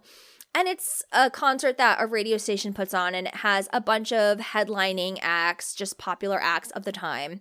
So at the Los Angeles Jingle Ball, Justin was the headliner and performed with Timbaland. At the New York City Jingle Ball, The Killers, Pussycat Dolls, Rihanna, The Fray, Nelly Furtado, Evanescence, and Nick Lachey performed. So that was a pretty hot lineup for the time. And the one that JC performed at, it was in New York, it was in LA, it wasn't even Chicago or Boston or Dallas, okay? It was in Ohio. Take it in. Take it in. It's Ohio. Ohio. I'm sorry, no offense to people who live in Ohio. I enjoy Ohio. I went to the Rock and Roll Hall of Fame in Cleveland just like every other music lover, okay? I'm not saying there's anything wrong with it. I'm just saying, is it New York? Is it LA? Is it a musical metropolis? Is it Nashville? No. So, Nick Lachey also performed at this one, as did Rihanna, who was new at the time, and Brooke Hogan. I actually really like a few of Brooke Hogan's songs, I have to say, and Bowling for Soup. So, you might be wondering, why am I bringing up this jingle ball? Well, JC was there, not as a performer, but he was the host. I am putting on my brass knuckles and I am fighting whoever made this decision. I don't know who you are, but I'll find you. I'll find you. Because Nick Lachey was also on Jive Records. And if you've been a fan of the Ashlee and Jessica for a while, you know how I feel about Nick Lachey. Please don't get me started. Okay. Now, did he have a good album out? Maybe. I haven't listened to the full album, but I do think What's Left of Me is a good song. Okay. Let's be honest, it's a good song. But you're telling me that you're going to book Justin as a headliner for the LA Jingle Ball. Okay, fine. Justin is Justin. But then for New York City, you're going to you're going to get Nick Lachey and not JC. And then you're going to also get Nick Lachey at the Ohio one, which makes sense because I like I get it. Nick Lachey is from Ohio, so of course he would want to do that, but you're you're going to have JC host, not sing? Are you kidding me? Like as the host, he couldn't even do one song. Like what is the problem? I don't understand. This would be like if you had the most amazing, loyal, loving, caring, supportive, hot boyfriend ever, and you were cheating on him left and right. Like, what will it take for you to see what you have right under your nose? I don't get it. I just really don't get it. So, even though Until Yesterday was released on iTunes in October and they were trying to get it on the radio back then, in January of 2007, they were still trying to get it to gain some traction, but of course, they weren't just doing the obvious things that anybody would do when promoting an album, like booking JC on all the big shows. Instead, they had JC continue to post about it on MySpace, which, yes, definitely, you know, that is a way to reach your fans. And I know that a lot of JC and NSYNC fans were calling radio stations, they were trying. But at this point, you don't have as many fans left over as you did when NSYNC ended, right? So it's like they have to put the marketing out there. They have to spend the money to remind all of these NSYNC fans, hey, look who it is. It's JC. you know what I mean? Yes, we know Justin has this great album out and y'all are distracted. But remember JC? He can really sing. He can really write. He can dance. He can do it all. So JC posted on January 3rd, 2007. We need everyone to call in and request until yesterday. As stations add until yesterday, I will be posting the station and call in number on my site. You can call as many times as you want. Thanks for all your support, and I will be visiting cities around the country in the next six weeks. Now, excuse me? You're telling me that the artist has to post every single individual station and their individual call in number? That's his job? That's his job. Does Jive Records not have a marketing team? Like, do they not have interns? I don't understand what's going on. Jive did send JC on an East Coast radio tour. Now, this is back in the day where you kind of had to romance radio stations a little bit if you really wanted them to play your song because, yes, DJs do play what's popular and what's getting requested, but also, just like everything else in show business, if they like you, they're going to just keep playing your song so more people can hear it and more people can get exposed to it, even if they're not requesting it yet, it's like, oh, well, maybe they will if I keep playing it every hour on the hour just to make sure that people are hearing it, you know? So it always worked out better for artists maybe not always, but it was common that if you maybe were not on top of the charts, that you would go to radio stations in person to deliver your CD single instead of just having the label ship it to them because you want to be able to charm them in person and give them a live studio interview and talk to their regular listeners and your fans on their station, make people tune in for the chance to talk with you or something like that, you know?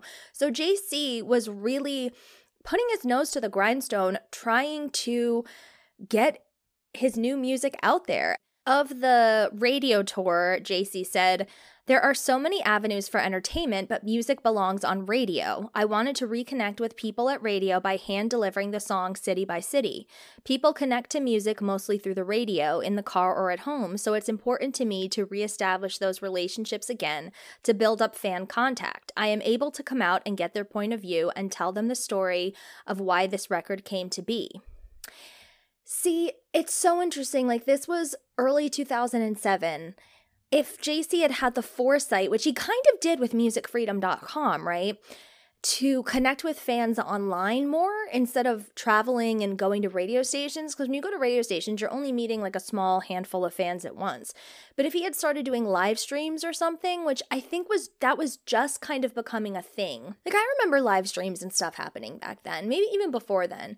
So yeah, I mean, it was possible. Like, it's just a shame that he didn't realize that things were moving so far away from radio. I mean, I never listened to the radio. I I don't think I listened to the radio much back in 2007 either. I had already moved on from it. And I noticed that in a lot of these interviews, unfortunately, I can't find most of them.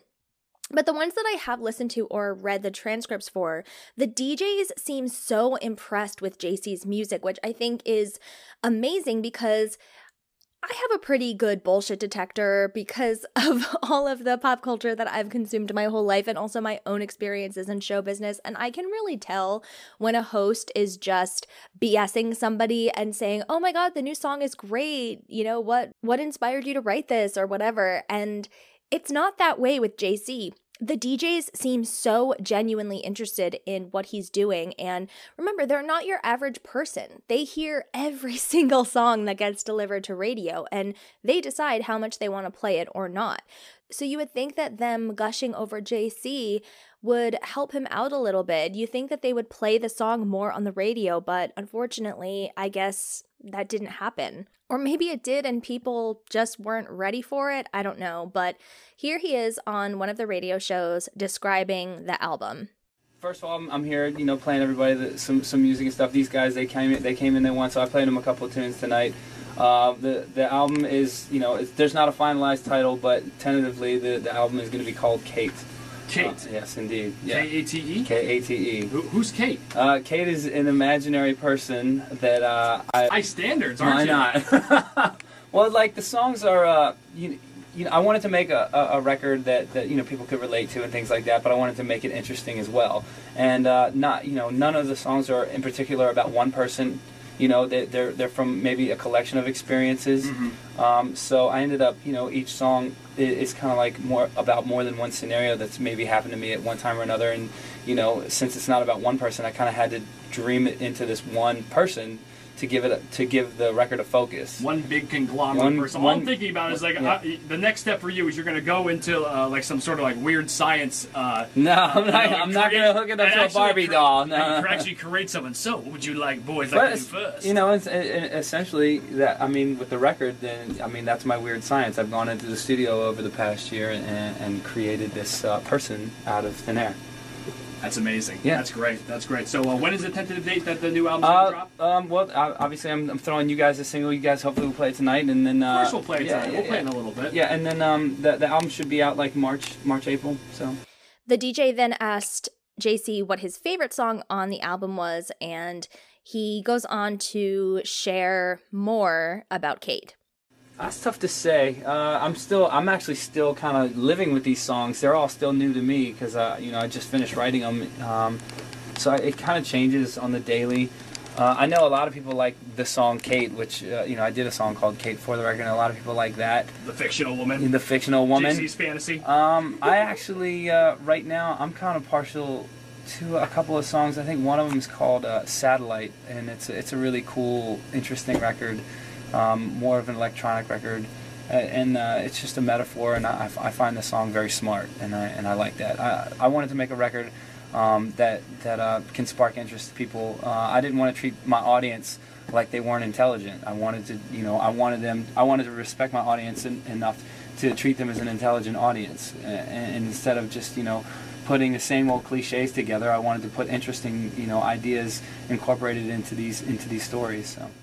Also in January 2007, JC was featured in Genre magazine and they titled the article Bringin' Smart Back. Of course, of course they have to say that because Justin is bringing sexy back, right? That's Justin's song. So of course they have to compare him to Justin with the title. It's just annoying. But anyways, Talking about Kate, he once again said, "I'd like to call it an intelligent pop record. I'm not trying to be R&B, rock and roll, or electro. I'm a pop artist and I'm trying to make smart pop music while not being stifled by just one style, but it is a cohesive record with a distinct feel and focus." I wonder if he kind of set himself up for failure calling it an intelligent pop record because you and I, me, the creator of the series, and you listening to it, I think we know that JC isn't a snob, but I do think it kind of sounds a little bit like he's saying, well, all the other pop music out there is mindless, and I'm going to make pop music that isn't mindless, you know? I mean, he's almost kind of acting like he invented the concept of having a pop song that actually means something and is well thought out, which isn't true. So I don't know if him repeating this over and over was necessarily a good idea. He said Freddie Mercury was definitely an inspiration for the first single Until Yesterday and a few other songs. His sense of arrangement is unlike anybody else's. I also like his irony and sarcasm, and those things actually show up in a couple of songs. There are a few songs that are outright campy and fun. There's a song called I Will Be Somebody to Someone Someday. To me, that title alone is very campy. It's smart yet fun, and it makes you giggle, and the track itself is almost like a polka. Pa-pa-doom, pa-doom, pa-pa-doom, pa-doom. you will have to strut along when you hear it. I love that JC thinks that we're going to strut. Not just that we want to strut, but he said, you will have to strut. He's laying down the law. You have to strut when you hear, I will be somebody to someone someday. I understand what he means there. The, the title is campy, and we'll talk more about that in our track to track breakdown next episode. They said that the collaboration with Justin might surprise people and asked if JC feels any pressure to meet certain expectations, especially since he had a start in a boy band.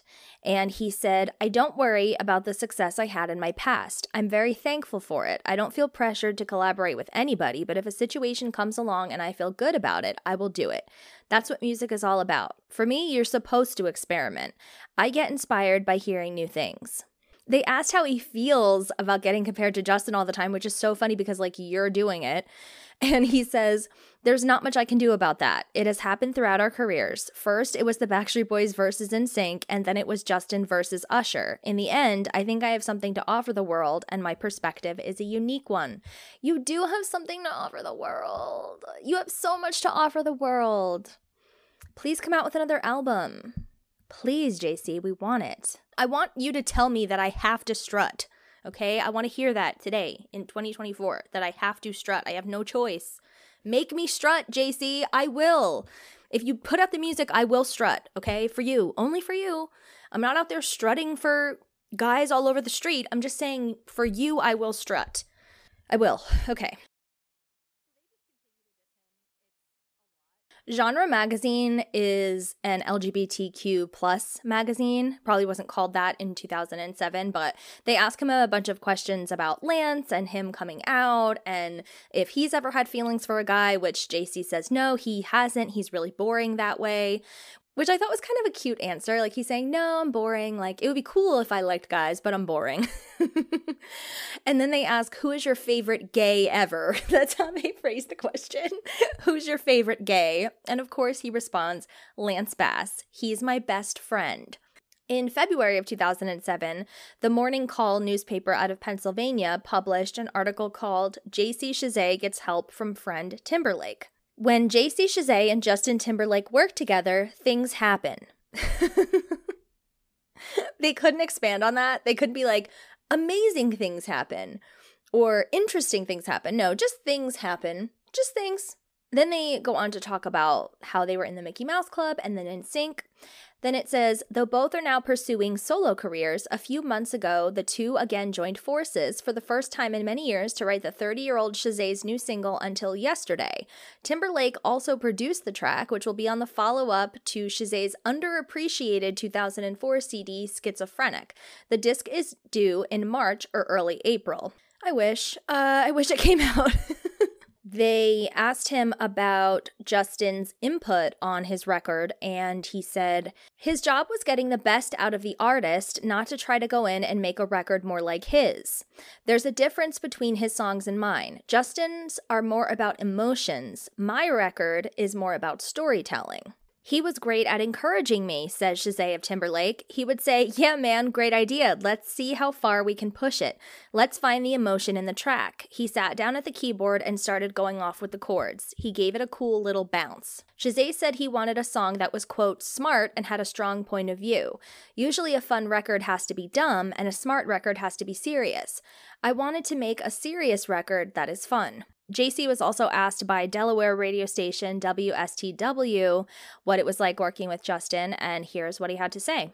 Yeah, uh, well, just I mean, you know, when I worked with Justin, uh, he he's he really put on the producer cap. We wrote it together, but it was it was more about it was more about you know he wanted to get the best out of me, mm-hmm. and uh, so you know the idea you know came from I, I came in with the line and, it, and, the, and the, the tagline itself. I was like, there's something about this line that I think is special, and the tagline is, you know, I loved you all the way until mm-hmm. yesterday. And that's a very heavy thing. Now I gotta yeah. say that when you when we play the song, you're gonna hear the lyrics. This is heavy. There's no question about that. I mean, where do you draw on something like that? Well, you know, I wanted to tell I wanted to tell a great story, and that line already is colorful. It's True. Right from from jump. So it's like, okay, you know, there's a million ways to say, you know, get away from me. I don't want to be with you anymore. Right. And we've heard a lot of them. You know what I mean? But this, to me, it felt colorful, and you know, with just the tagline alone, it inspired me to write a very colorful story. Good way of putting it. So, um, so I wanted to to create something dramatic, you know, because it's, it's, a dramatic and colorful statement. So yes. I wanted to create a dramatic but colorful story. Mm-hmm. So it can, you know, you, it's it's harsh and yet,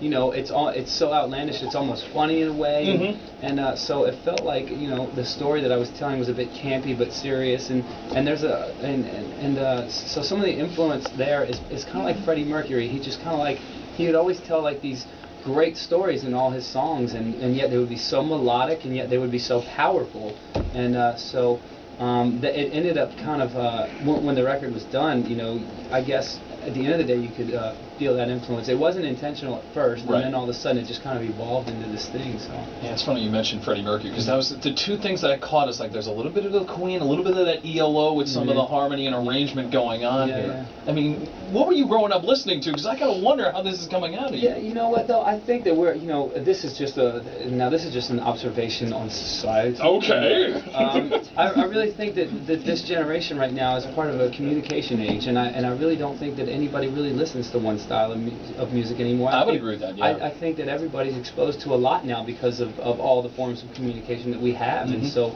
and and so I, you know, I'm no different, man. I, you know, I, I, you know, I listen to this kind of music and that kind of music and every kind of music. Uh, you know, maybe it's because I have ADD and I get bored if I to too much of one thing. I don't know. We were together every day for 10 years, you Right. know, um, and, and at that point, you know, it's like uh, we already know each other's stories, and yet when we went into the studio this time, we both had a brand new set of stories to tell each other, so we were excited to hear these things, and, and uh, so it made the music exciting, and, and uh, so I, I think the product uh, uh, of the sessions were, were just were they were awesome. In Pittston, Pennsylvania, JC did yet another interview, and they said that he played four songs. Kate, which is also called If You See Kate, and we'll talk about that in the next episode as well. They described it as a hybrid with some programmed and some live audio. Love Again, a song presumably crafted for club airwaves, You Ruined Me for Life, an emotional yet peppy pop ballad, and Until Yesterday, a faux throwback to the 70s pop era that can be heard on local airwaves. Compounding on his intelligent pop concept, JC told the radio station, I think even the songs that don't take themselves seriously still have interesting stories and interesting metaphors and ways of coloring the story to make it more interesting than just stating the obvious all the time. Do you guys think that maybe JC is one of those people that needs to get out of his own way, right? It's like, honey child, don't worry so much about being so intelligent or being this or being that or, you know, not being a shallow song or whatever. Just write, dude. Like, it's okay. Whatever it is, we are going to listen, you know? I mean, I'm not one of those fans that's just going to say, I'll love every single song you do always, no matter what. It's like, no, I mean, not every song that he has done is my favorite song, but I will always be so, so, so intrigued to hear whatever JC is doing. And I don't need it to be so one thing or another thing or whatever. I think that artists are usually at their best when everything is just flowing out of them. And maybe that is part of why this record was never released, right? Like maybe he was standing too much in his way. Like in Black Swan, when he says the only thing standing in your way is you, it's like that is so true. I remember when I heard that line in the movie, I was like, oh my God, I have to get out of my own way. It's, it's my fault. He continued, I want it to be fun, man. I want it to be a fun record, but I don't want to treat my audience like they're stupid. I think that music is supposed to be entertaining, and I also think great music is supposed to inspire you, and it's supposed to trigger thought, even. I think if nothing else, this will hopefully trigger thought. He told the Richmond Times Dispatch in Virginia that he hopes fans will accept his musical maturity, saying, I give Justin credit for opening a lot of doors. I think he had a lot to do with showing it's about talent and you can be up there with the best of them. I'd like to think that soon enough I will be as well. Mmm, my heart, it hurts. it hurts. So, by late March 2007, the label had completely given up on Until Yesterday having any success on the charts, which is so deeply disappointing, especially because, like I said, it's a Justin and JC song. I just don't understand what happened. But they did decide to give a ballad a try. Now, this song, You Ruined Me. Jive did start shipping out promo CDs to radio stations. JC hand delivered one to Kiss FM in Los Angeles and they played it. They loved the song. It was also posted on AOL Music's First Listen, and JC was on several red carpets. He kept saying You Ruined Me would be officially released sometime in April. Now, it's the end of March. The single is supposed to be released in April, but he doesn't even know exactly when. Like, he doesn't have a release date. That's insane. When you have a new album coming out, your label should know months in advance when a single is going to be released. It's just so messy. It just, oh my God, I'm getting mad again. It just pisses me off so much. Like, who was in charge of all of this? Like, how did you fumble two lead singles that are this good? I mean, we have Until Yesterday, which is this incredibly unique Freddie Mercury inspired heavy beat that Hello is co written and produced by one of the most popular artists in the world. And then you have You Ruined Me, which is more of a typical ballad. And as I keep saying, I'll break this down more with Anna, but You Ruined Me is my all time favorite JC Chasez song, okay? I don't understand how on earth they did not have him on every single morning show.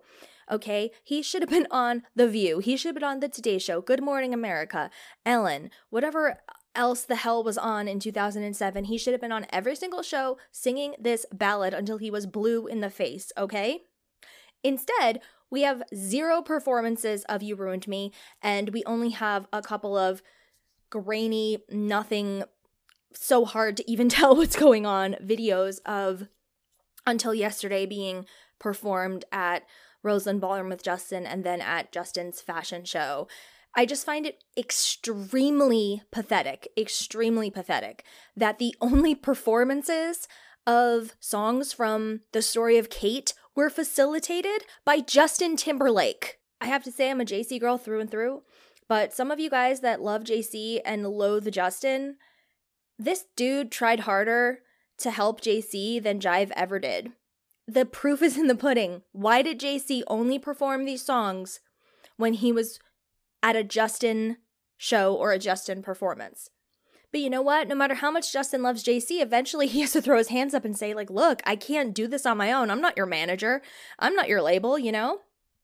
And I wonder if something happened because why don't they work together anymore? I mean, yes, they did on Better Place, obviously, but I don't know. It's just so sad because they obviously love working together. And I've heard that JC has maybe ghostwritten for Justin and other artists, and he prefers it like that. I mean, recently we just saw a post from Britney Spears where she said that she has ghost written tons of songs. And that makes total sense to me, right? Because she doesn't really love the fame part of her life, and neither does JC. So maybe he is working with Justin behind the scenes. Who knows? Maybe Justin is like, dude, like put your real name on this, and JC is saying no.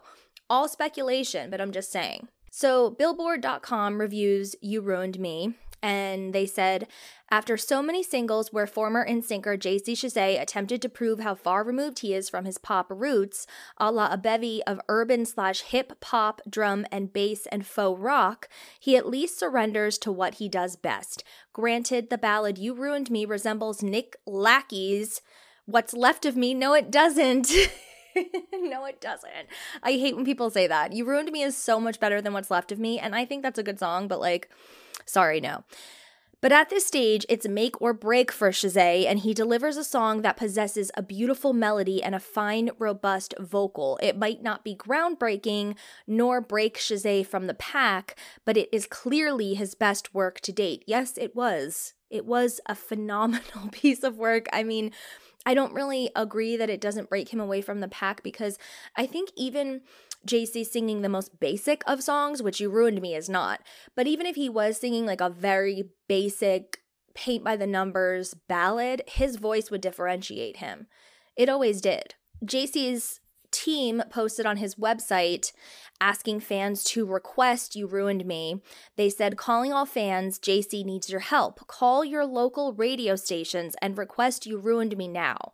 Check out JC's MySpace page for station numbers and websites. Request it now and listen to it here on JC's official website. Don't forget, you can download Until Yesterday at your favorite digital music service. So again, it's like they're relying on fans to request it why aren't you making a music video? Like, why aren't you getting it on TRL? At this point, TRL still existed. It wasn't popular anymore, but it still existed. The internet is at this point taking over. Make music videos.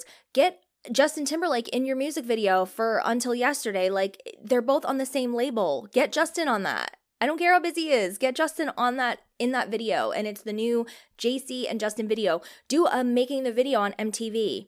I don't even know if that show was canceled already, but if it was, then who cares? Just do an MTV special with Justin and JC, NSYNC reunited, have all five guys having a listening party. JC plays his tracks for the other guys and we get to hear their input and it's an NSYNC reunion episode to promote JC's music. Like I just came up with that off the top of my head and I'm not a genius. Okay, let's be honest. I'm not a genius. I don't work in the music industry, okay? This is just something that I came up with out of nowhere. So if I came up with that, shouldn't record label professionals be able to come up with something even better? Like, I don't understand. So David Alan Jones was writing for Noise magazine and he did a piece on JC. He said, Until Yesterday was supposed to be the song of 2007, a quirky pop treat about discovering your girlfriend was pregnant by another man. The song had interesting enough lyrics and production to be the breakout hit the other lead singer of NSYNC needed to get his underwhelming solo career going. For some odd reason, his label prematurely ended promotion for it right when it was gathering some critical buzz and opted on the less risky ballad, You Ruined Me, instead. Good thing this new single stands as yet another amazing release from the deserving Chasez. Thank you, David Allen Jones. Where are you, David Allen Jones? I'm sending you a fruit basket. With a stronger voice and more admirable creative slant than former bandmate Timberlake, JC should be one of pop's biggest stars. Yes, he should. But the approved eclectic dance pop oeuvre found on his solo debut, Schizophrenic, was deemed far too ahead of its time, never quite finding a fit with the urban trends that dominated Top 40. Scaling back his sound with more focus and an educated dedication to classic pop songcraft, his commercial success should be on the upswing as the public slowly falls in tune with the mastery glow of You Ruined Me. Yes! Yes, thank you. I'm not crazy. do you guys, as JC girls, do you ever feel crazy? You're like, why isn't, why aren't people like storming the offices of Jive Records with pitchforks and lit up pieces of wood that are on fire. Like, what's going on, you know? I mean, I know Jive is no more, probably because they dropped the ball here, but even back then, like, come on, what what happened? Like, even as I'm sitting here describing to you what happened, I'm still asking what happened because it doesn't make sense to me. David Allen Jones was the only person paying fucking attention. And that's that's it. Okay, so he said, "Can you guys tell him a little I'm a little worked up." A majestic piano and strings based love song, You Ruined Me soars with a sophisticated lyric concerning a man caught up in the rapture of love. Yes. We've all been there. I can't. Standing outside his Admarie's home, drenched from a storm, Chasez comes to grips with the burning emotions he can no longer ignore. I can't be with anyone since I felt our worlds collide. It's like I almost died. The way you make me feel. I sorry, I can't just read the lyric. Like it's oh my god, I love this song so much. He confesses, his heart pacing with anxiety out of the fear that she may not feel the same way. Blessed with a sturdy vocal range, Chasez efficiently succeeds at the dramatic Freddie Mercury influenced peaks he reaches for, adding rich bombast to a dramatic orchestration that generously fleshes out the song's plaintive melody. Thank you, David Alan Jones. Thank you. Are you single? Just wondering. Most other artists would have sabotaged the song's simplistic beauty with needless runs, but Chasez understands the need for the lyrics to be heard and felt, foregoing the typical singer producer battle for supremacy by not being too much of a distraction from You Ruined Me's moving soliloquy. a power I'm I'm having I, like I'm having I I need I just snorted. Did anybody hear that? Did the mic pick that up? I'm I need a pill or something. A power pop ballad miles above the schlocky material the tag usually produces. You Ruined Me can't not make Chasez the chart busting icon he should have been years ago. Girl, I just, that's the perfect review. Let's, you know what I'm gonna do? I didn't plan on doing this, but I'm gonna read the You Ruined Me lyrics and I'm actually gonna read them. I'm not gonna sing them, okay? Because nobody signed up for that. Uh, I'm gonna cry, okay? I could be the first to let you know that nothing means anything. Now I'm standing here outside your door in the pouring rain, and I can't believe nothing's supposed to get to me. Now I'm in this misery. I can't be with anyone since I felt our worlds collide. It's like I almost died. The way you make me feel, I'm changing. Got me breaking down inside. Baby, can't you see you ruined me for life? There's no going back. Okay, I just said that. That wasn't part of the lyrics, but I just. Do you know that feeling? Has anyone had that feeling? Of course you have, if you've had your heart broken. I remember with my uh, former relationship, like if if he and I were not in a good place, like I could not sleep. Like it had to be okay. It was and and yeah, you go through these relationships where you break up and just I love it's like I almost died the way you make me feel. I'm changing. Like I'm changing. you know how they say people don't change? Sometimes when you really have this heavy emotional experience where you're so in love, but you know it can't work, you change. Like you irrevocably change. You are no longer the person that you were.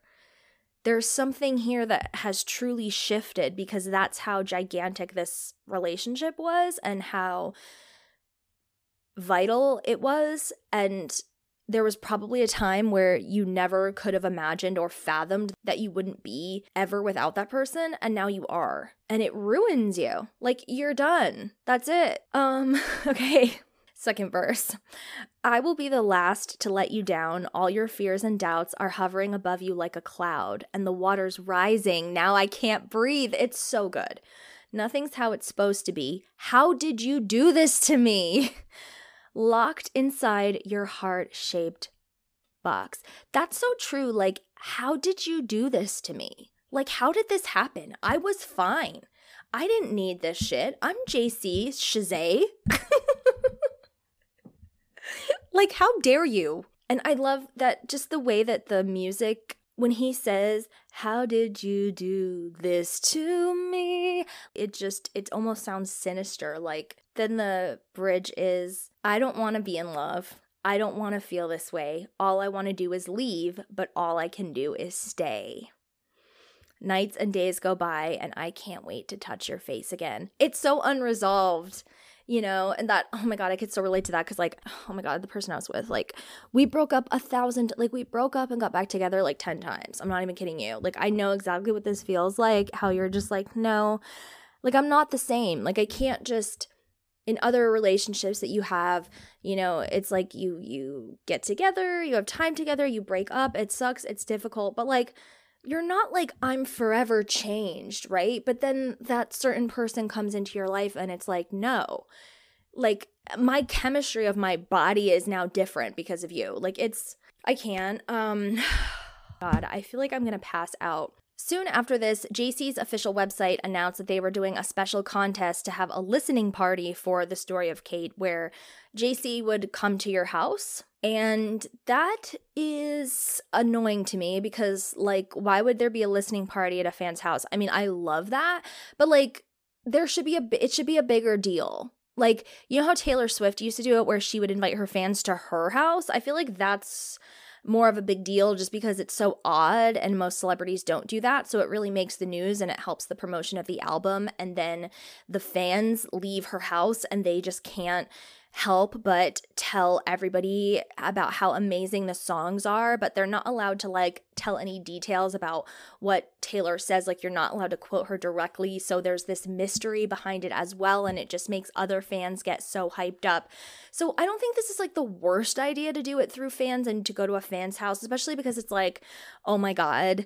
JC is coming to my house. Like, who won this? Are you out there? Girl, you better be listening to this because if if you don't still search for JC content, then what were you doing winning this contest? Because I could have, I would have won that and he would have been at my house. Okay. And then, you know, we would have become best friends forever, gotten married or something. So you better be listening to this. Please DM me.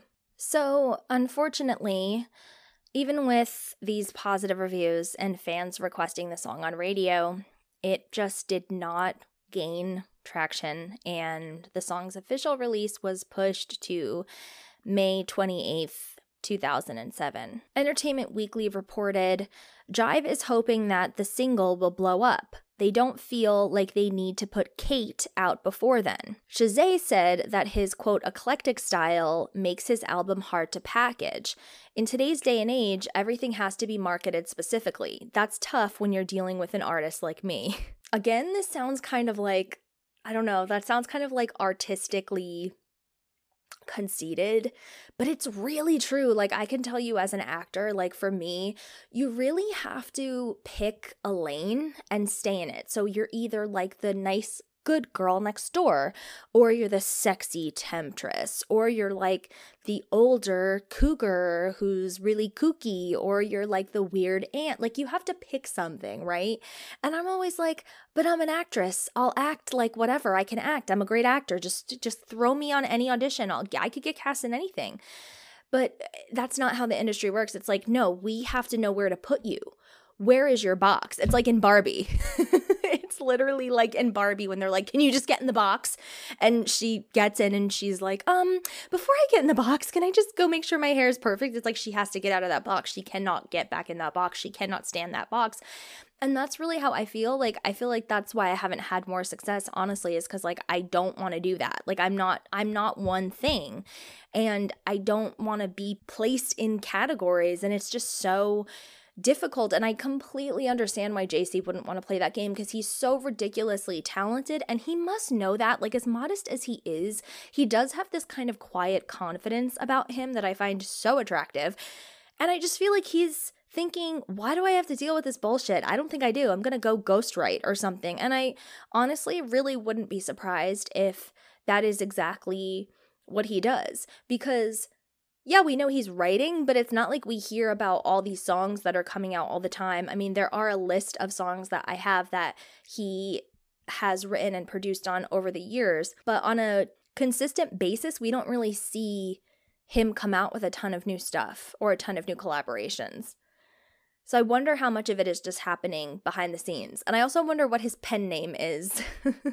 On June 8th, 2007, JC sent out a MySpace bulletin. Oh, those were the days. MySpace bulletins. I miss MySpace bulletins so much. That was so fun. He sent out a bulletin that said, Jive sent You Ruined Me to every radio station in the country. Somehow I doubt that, but he was asking fans to request it. So then on June 15th, who remembers JJB, that NSYNC message board that was all the rage back in the day? This is just what a member of that site posted. Who knows, it could be BS, but it goes in line with everything else that I've read and heard. So this user posted, well, the ugly truth is, Jive still is not backing what JC is doing. They said all the right things but did not follow through. His song is not being played because it takes money to market it, and Mr. Barry Weiss is afraid to spend any money because he needs to show a profit for the year. Justin is the only artist Jive has really marketed this time. Most of Jive's artists have fallen into this pit. Joe just released a CD and he has already crashed and burned. JC is spending a lot of time writing with other groups and making a name name for himself as a writer and a producer. His career will continue to grow and he will get a chance to prove his talent, but probably not with Jive. I hope Barry Weiss's next job uses the catchphrase, Do you want fries with that often? Even that he might not be qualified for. Just thought I would give you an update. In July of 2007, JC was still sending out MySpace bulletins and posting blogs encouraging fans to request the song You Ruined Me on the radio. And in my opinion, at this point, he already knew that it was over with Jive, but he was just kind of making one last ditch effort, hoping that Jive would, in the 11th hour, turn things around and put more money and more marketing behind the songs that he had worked so, so, so hard on. I mean, just think about everything that he said in all of these interview clips that I've played or read this whole time he really felt like he had developed a unique sound and was so passionate about it. And I just cannot imagine being as talented as JC is, as special as he is, and having the label basically be like, shrug, you know, it's fine. We have Justin. We're not really worried about you. I just can't imagine it. And then I also think that JC was hoping that even if he did leave Jive, that it would be easier to get another record deal if he could show them, hey, You Ruined Me was actually doing pretty well. It was just that Jive didn't put any promotion behind it. So if you guys do, maybe I'll actually get somewhere with this record. Over the summer, he continued working with Justin. In fact, JC and Justin were in the studio with Busta Rhymes to work on his album, which was originally called Before Hell Freezes Over. And his recording also experienced challenges and delays, but Timbaland, Justin, and JC were supposed to have a single with Busta titled Yeah, Walk Into It. It's so strange because this album didn't come out until 2009. It was then called Back on My Bullshit, and the song is nowhere to be found. I find this shocking. I mean, you do a song with Justin, JC, and Timbaland and it never sees the light of day, that's really strange. It just felt like everything that JC was doing was not working out, even if it did have superstar of the moment Justin Timberlake involved with it. It's just crazy. So on July 9th, 2007, JC appeared on Britain's Top Model. Why is he on these shows? He should be singing, he should be touring, he should be doing all of these amazing performances all over the place.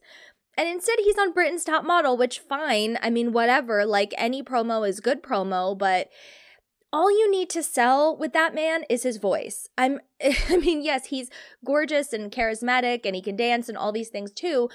But if you literally put a paper bag over his head and just had him stand in the middle of the stage with no fanfare, no production, nothing, and he just sang, I would buy that album, you know?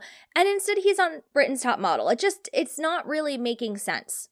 Just so those of you who weren't following this at the time can get a sense of how fans were feeling, I found this on the Popjustice forums so somebody posted about the album and said, anyone have any info on when it'll be released? I'm gutted it still hasn't come out. First it was early 2007, then summer. Now I've just heard late 2007. Someone replied and said, I'd love to know too, though I'm really skeptical that it'll ever see the light of day now. Still, the fact that there are at least rumors of when it'll be released is a slight reassurance. Another response says, I will be very surprised if this is ever released. Someone else responded and said, There are some persistent rumors that JC has been dropped by Jive. Is there anyone here knowing for sure? His MySpace page still lists him as being signed on Jive Records. So that was in September of 2007. And on September 10th, Entertainment Weekly officially reported former NSYNC singer JC Chasez is leaving his longtime label, Jive Records, he exclusively tells EW.com. Chasez says he is currently in talks with other labels after the quote, mutual decision to part ways with Jive.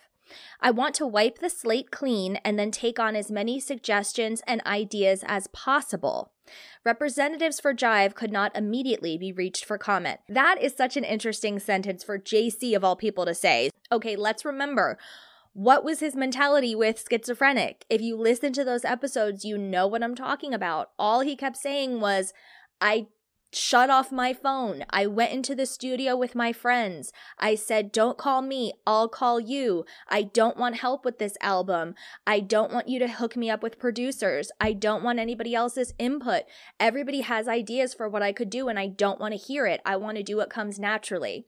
Now we have JC saying the polar opposite of that. He's saying that he wants to take on as many suggestions and ideas as possible fascinating. So maybe this whole experience kind of made him realize that he should be playing the game and he should be setting himself up nicely in a comfortable little bed before he starts doing more edgy out there things. I don't know.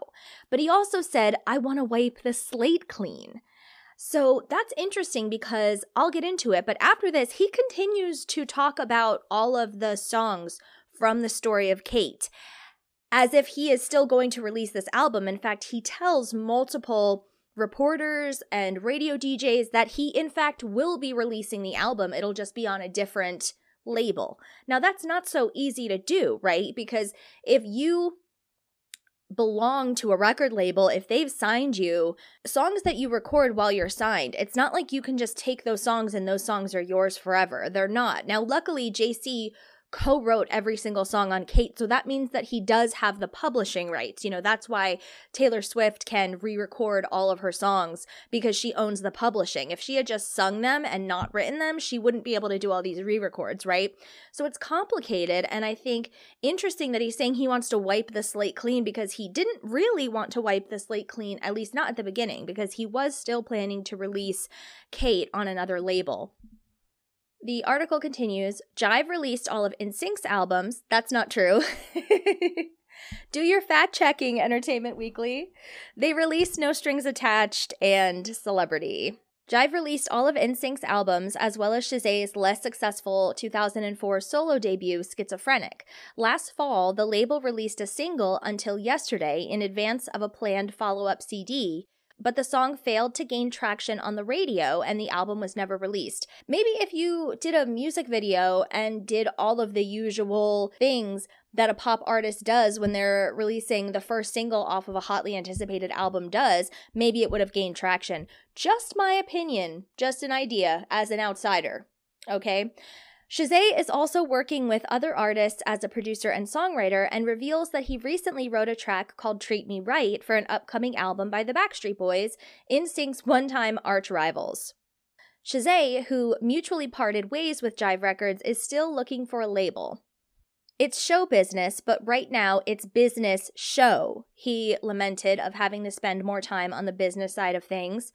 I have some material that I want to get out, and it's about timing and all that other stuff, but I have a great record coming out.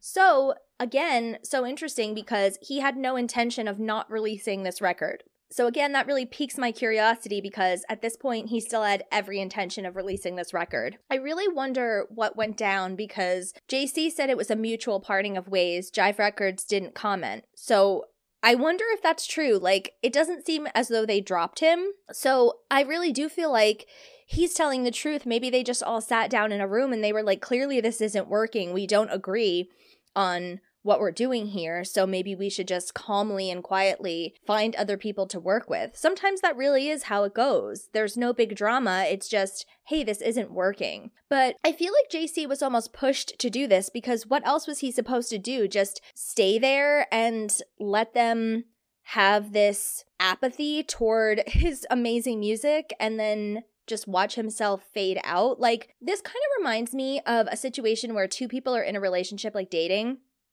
and one person is like, oh, this relationship is over, but I don't have the guts to end it. So I'm just going to treat this other person like shit until they end it. And then I'll act all sad, but I actually will be relieved that I didn't have to be the one to end it. I didn't have to be the bad guy. And I kind of feel like that's what happened here.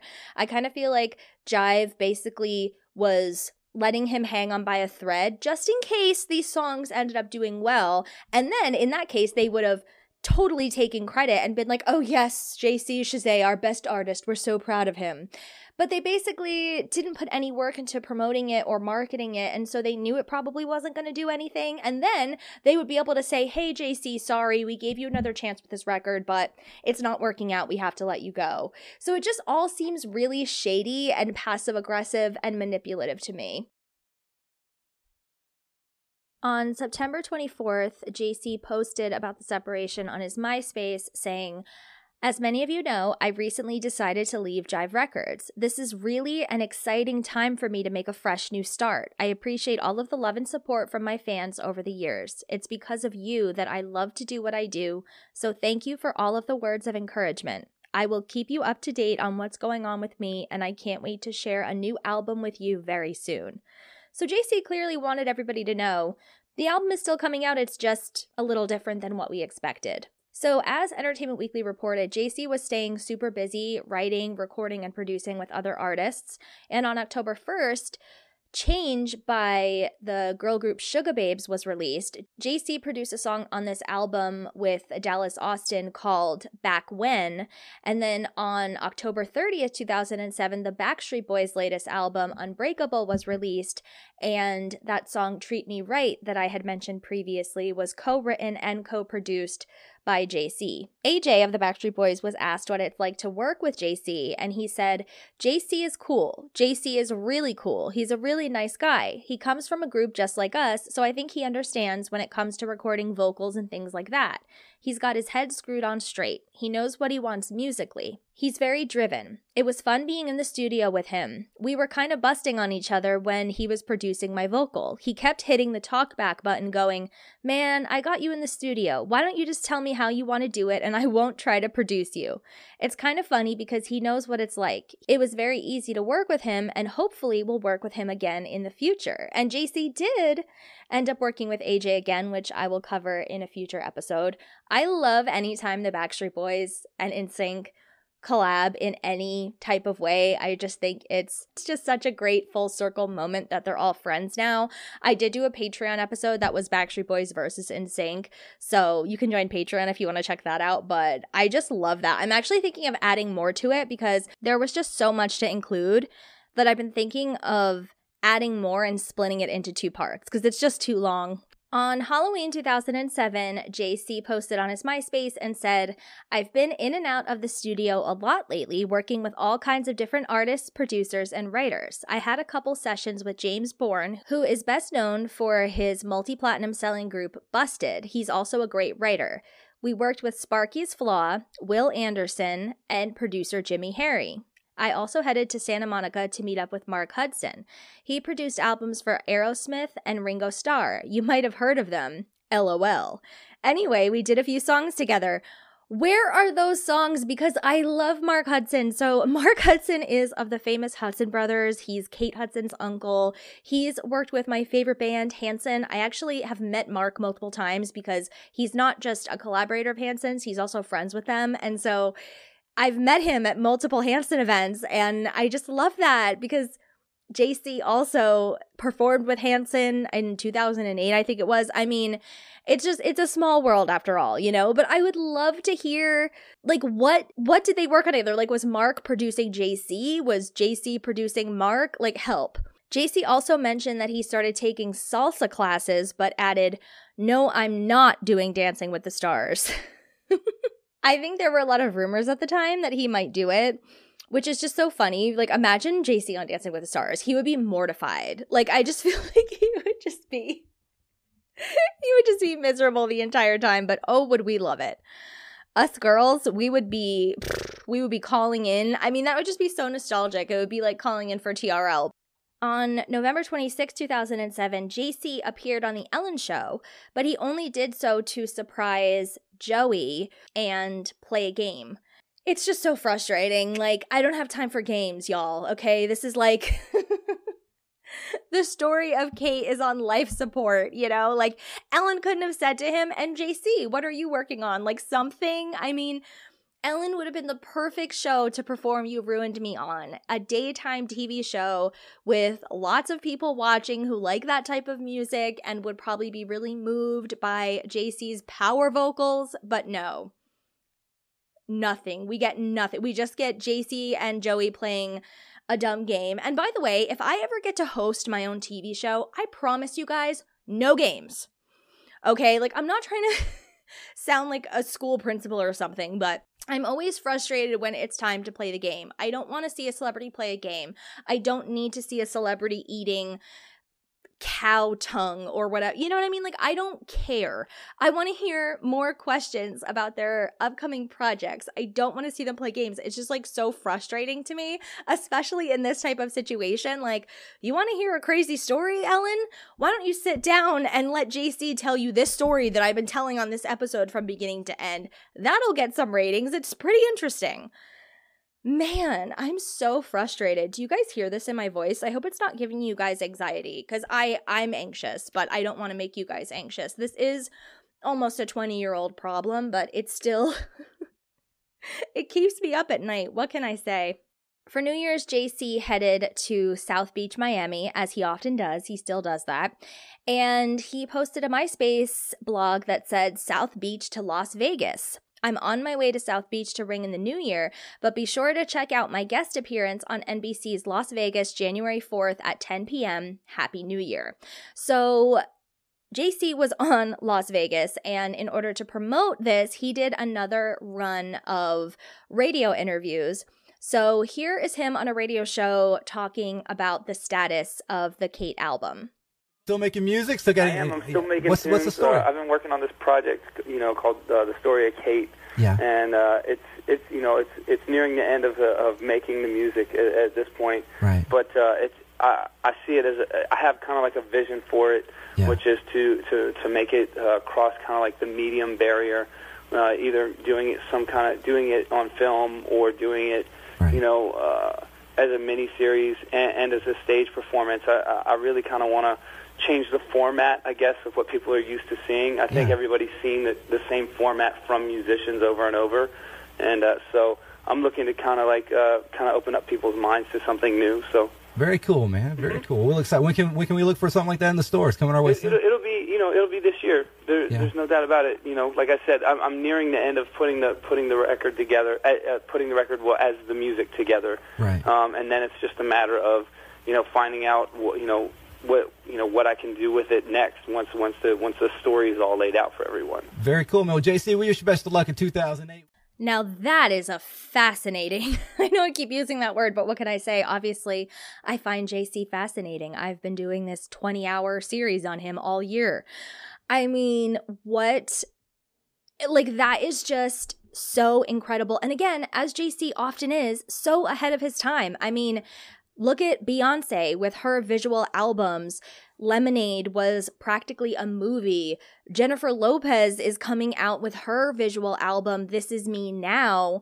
I think it's January 16th. It's going to be put up on Amazon Prime. I mean, JC is just so innovative and thoughtful with what he does. He really, I mean, we could have gotten a visual album for the story of Kate. It's just so, it hurts. Like, I'm in pain that he had this idea and he wanted to do it. I mean, at this point, he did not have a record label behind him. I did see some rumors that he was in talks with Interscope Records, and I'm just so confused. Why wouldn't Interscope take him on? I mean, at this time, they were about to take on Lady Gaga. I don't know if she had signed yet or not, but her album came out in 2008, her first album, The Fame.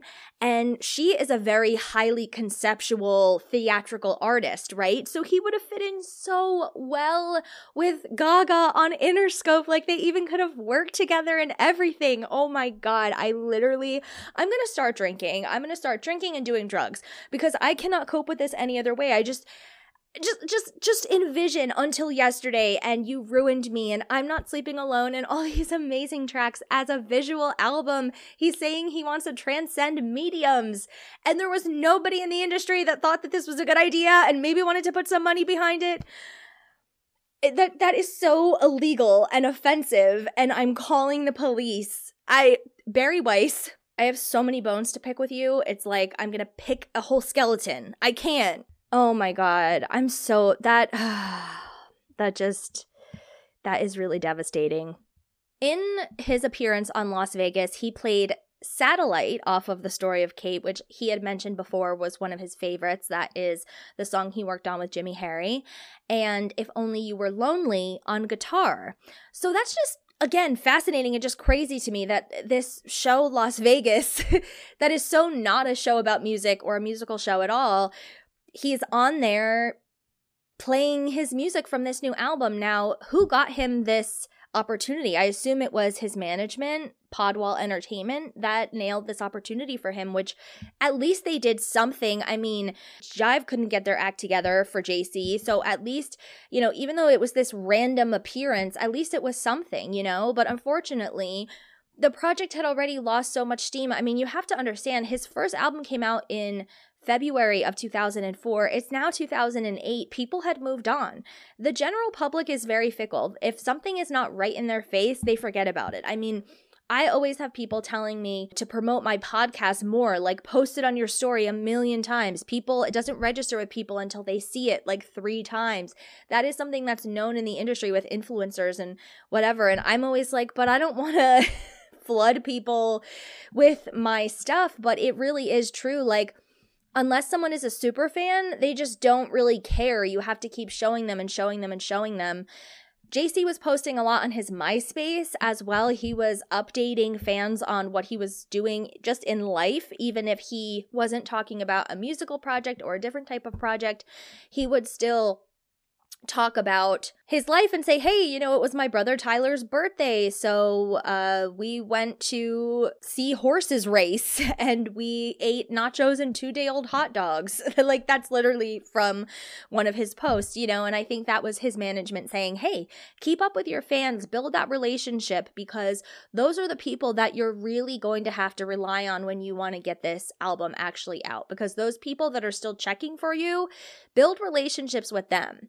That's really important. On February 5th, 2008, JC appeared on Pussycat Dolls Presents Girlicious, which what was that show? Was it kind of like a making the band type of show where the Pussycat Dolls were putting together a group and the group was Girlicious? I think I have that right.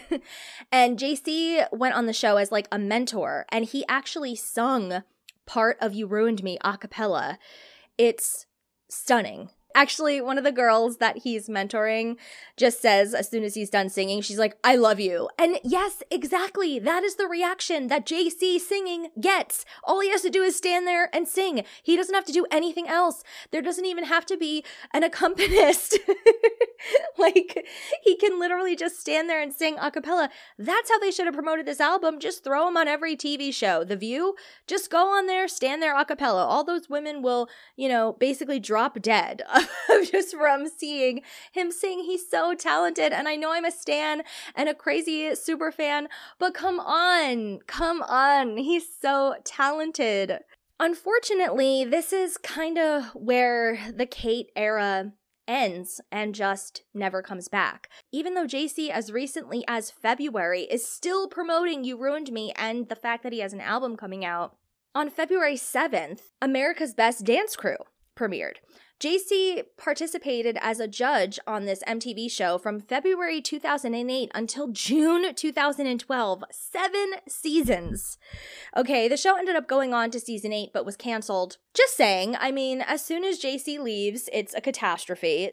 So it seems like from February 2008 on, JC just decided to focus on his other endeavors. I'm sure America's Best Dance Crew was not only keeping him busy, but providing a pretty big paycheck. And then it gave him and that, combined with all of his royalties from NSYNC, probably made him an extremely comfortable living where he could work on songs with whatever artists, writers, and producers that he wanted to freely without having to really hustle and make sure to get that album out and promote it and do all of the things that people that are actively trying to be successful solo artists on the top 40 or Billboard 200 have to do. I think that he was just tired of the bullshit and he was tired of the games that you have to play in showbiz.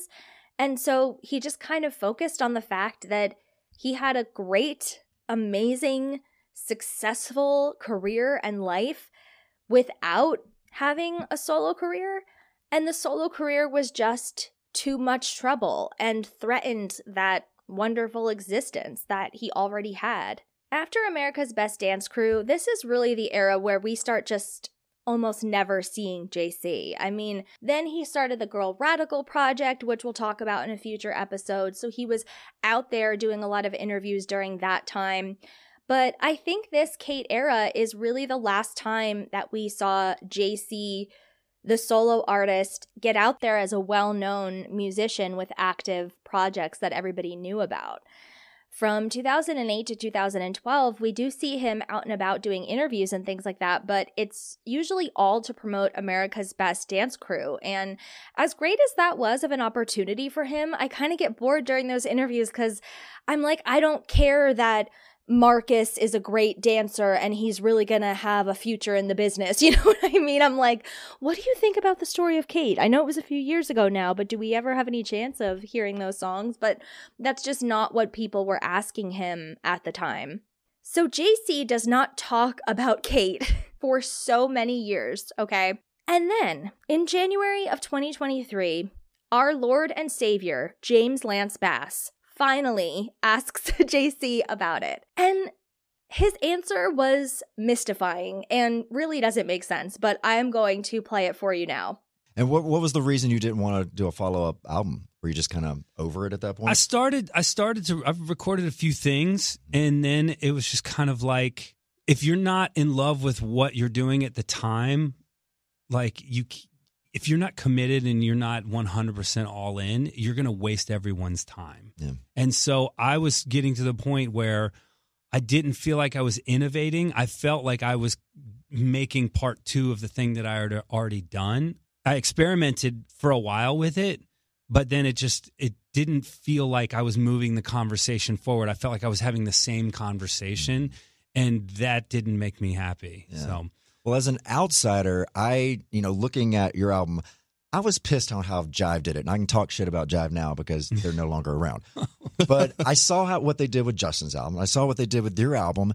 And I was like, are they purposely trying to like sabotage you in a way? Because I did not see the same effort with your rollout than his. And I'm like, what the hell is going on? Okay, this is directly from the horse's mouth. But I think he is just trying to be very diplomatic here. And I think while Lance is saying, well, I can say something about Jive Records now because they don't exist anymore, JC giggles in this way where he's kind of like, ooh, you know, I don't I don't know about that, dude. He still works in the industry, writing and producing and sometimes performing, so he doesn't want to ruffle any feathers because the people that worked at Jive Records back then, even though Jive doesn't exist anymore, they have jobs at other places, right? Or they have friends that have jobs at other places. And who knows, maybe JC still works with some of those people, right? Whereas Lance is not regularly writing and recording, producing, or performing music. He's successful in other areas, but he doesn't do that, whereas JC consistently does. So I think that JC very much still cannot hop on a mic and say, all right, here's what really happened. And I totally respect that. He is a classy guy. He is not going to come out and talk shit about anybody. And I appreciate that about him. But this response just doesn't make sense. It's contradictory to almost everything I've reported on before this. And you listen to the episode, you know that I'm only quoting from direct, legit sources. It's JC himself talking. You hear his voice saying things that are completely contradictory to this. No, I'm not saying that the man can't change his mind. This was a long time ago. But let's just look a little closer about this answer because a lot of people have taken so much from this answer that is just blatantly not there. When I was planning this, I uh, talked to tons of fans about this situation, and some of them said to me, Well, you know, JC said that he doesn't want people to listen to that album. Or, Oh, JC said on Frosted Tips that he's the one who pulled the plug on the story of Kate. And I'm like, Wait, did he? I don't remember that. And then I play it back and I'm like, He literally didn't say that at all. like, people really take a lot from this that doesn't seem to be there for me. Here's what he said He said, I've recorded a few things. That right there is a gross underestimation of what happened.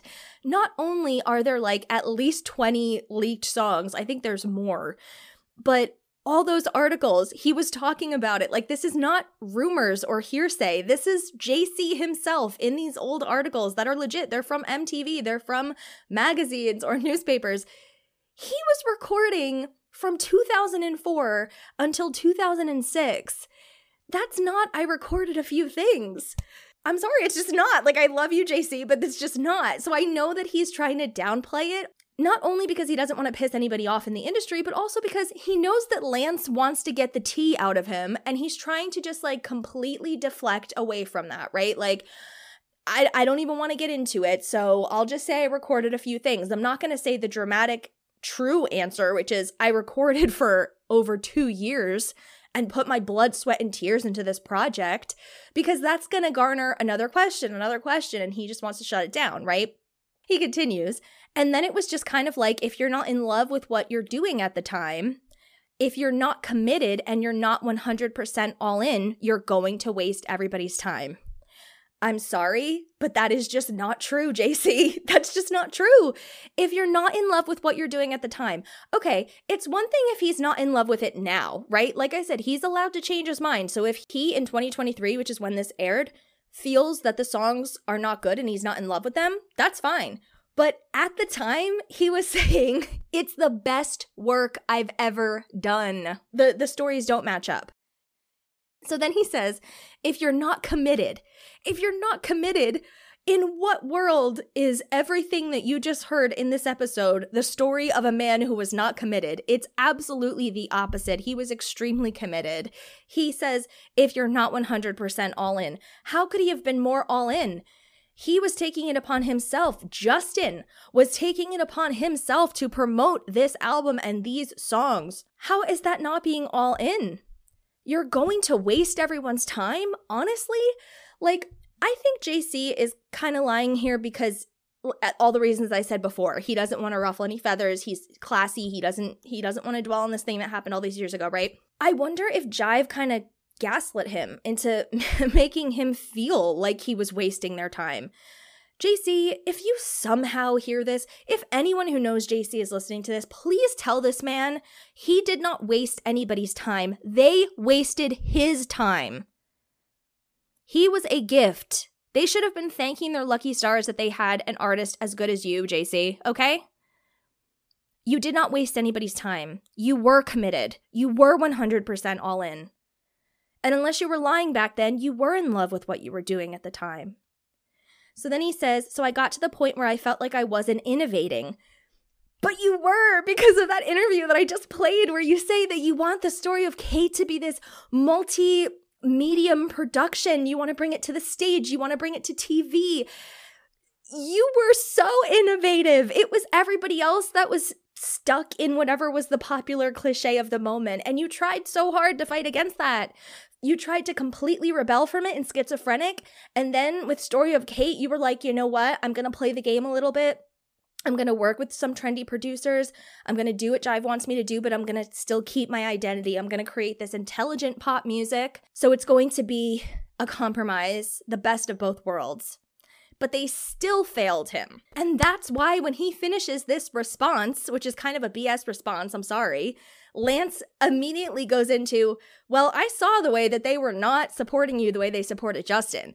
Because he knows that JC is just giving the diplomatic politician answer and he wants him to say some real shit. So then he says, I felt like I was making part two of what I'd already done.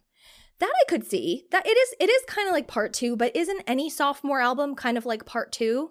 Most sophomore albums do not veer off in a completely different direction, especially in pop music. I mean, I do wonder if he's comparing it to NSYNC's trajectory because NSYNC's second album, No Strings Attached, as I talked about several episodes ago, was a shift in a different direction. Okay? So maybe he's saying to himself, we were able to shift during No Strings Attached, so I want to do something different. Why can't I do that? Well, you're no longer in the biggest band in the world. And he talked about that too, how being a solo artist, you kind of have to start from the ground floor again. And JC is the kind of person that doesn't like doing things solo. He said that. He likes having somebody next to him. He likes having the support of a group. So imagine how hard that was for him. He wants to be doing music that's authentic to him, and his label isn't supporting and accepting it. And he doesn't have anybody by his side. He doesn't have Joey or Justin or uh, Chris or Lance to turn to and say, hey, this is really fucked up.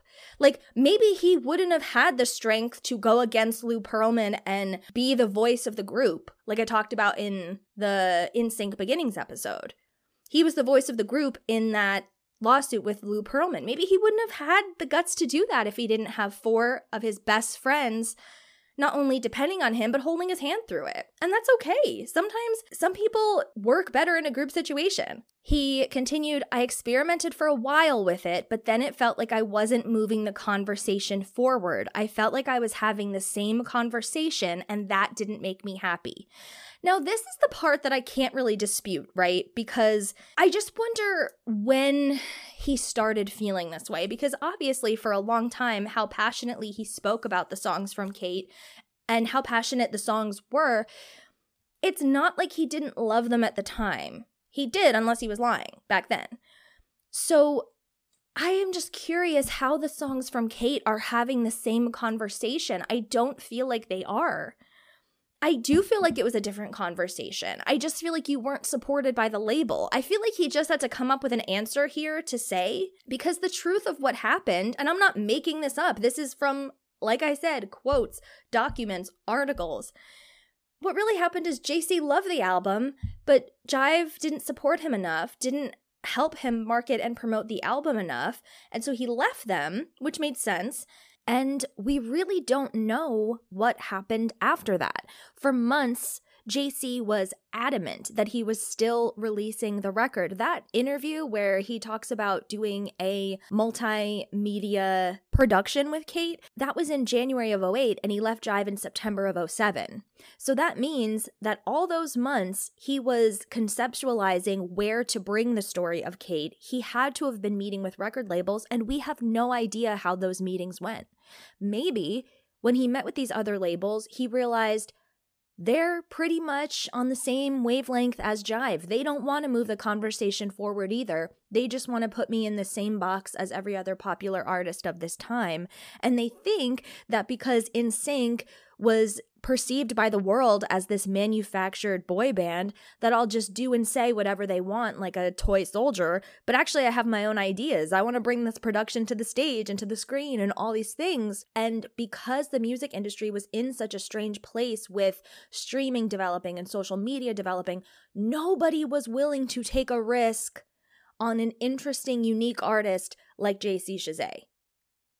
That's my speculation based on the fact that he met with record labels. One was rumored to be Interscope, as I said earlier, but I'm sure he met with other labels as well. I'm guessing RCA, Universal. I don't know, but he was so adamant about releasing it. It was just a matter of who he was going to partner with to release it. And I think maybe he eventually just gave up on the project because he couldn't find a label that would align with him in the way that he needed them to. And if Jive didn't, even with Justin Timberlake, the biggest pop artist of the moment, standing by his side and saying, I'm writing and producing with this guy because I know he's the most talented motherfucker that came out of any boy band or any act from the Y2K era. If Jive isn't even going to trust him with Justin Timberlake vouching for him, then what label is going to?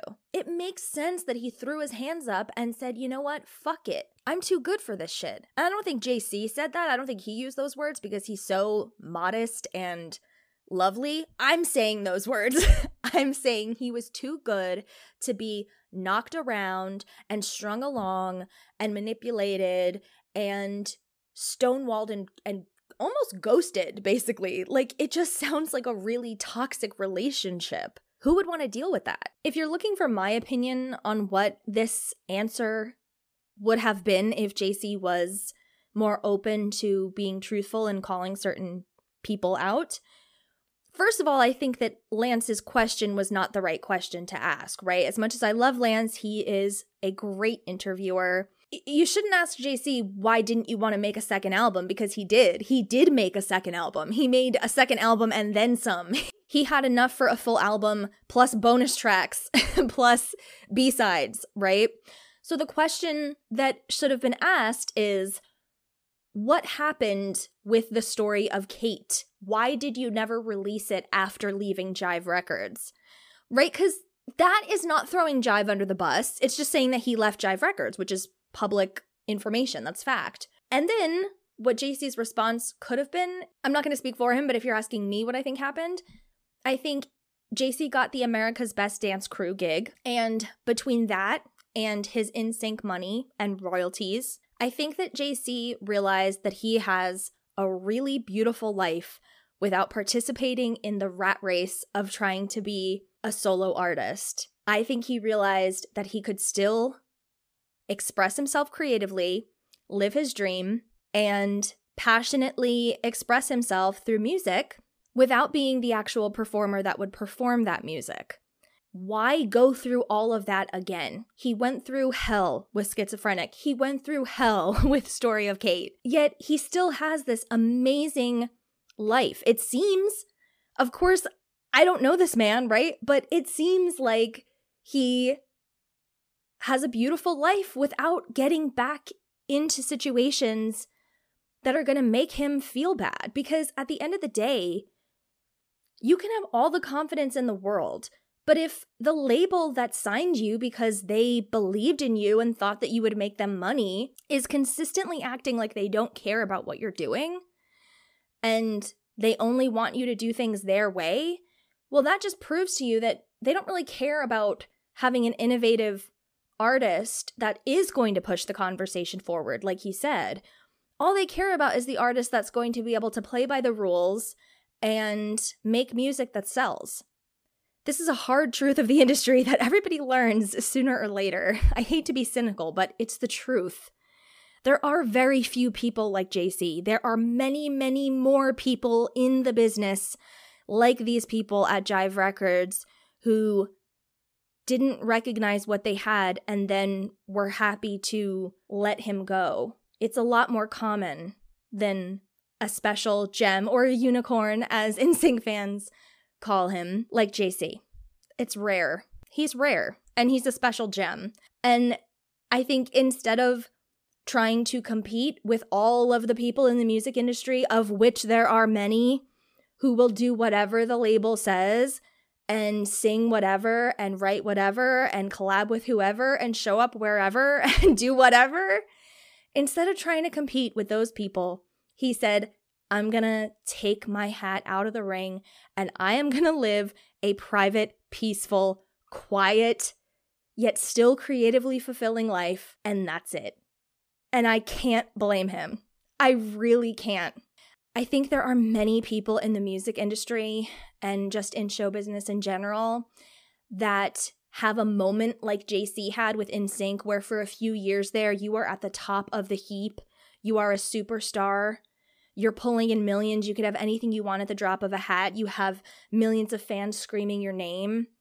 And then it goes away. And those people spend the rest of their lives trying to get back there or anywhere near there that they could possibly get.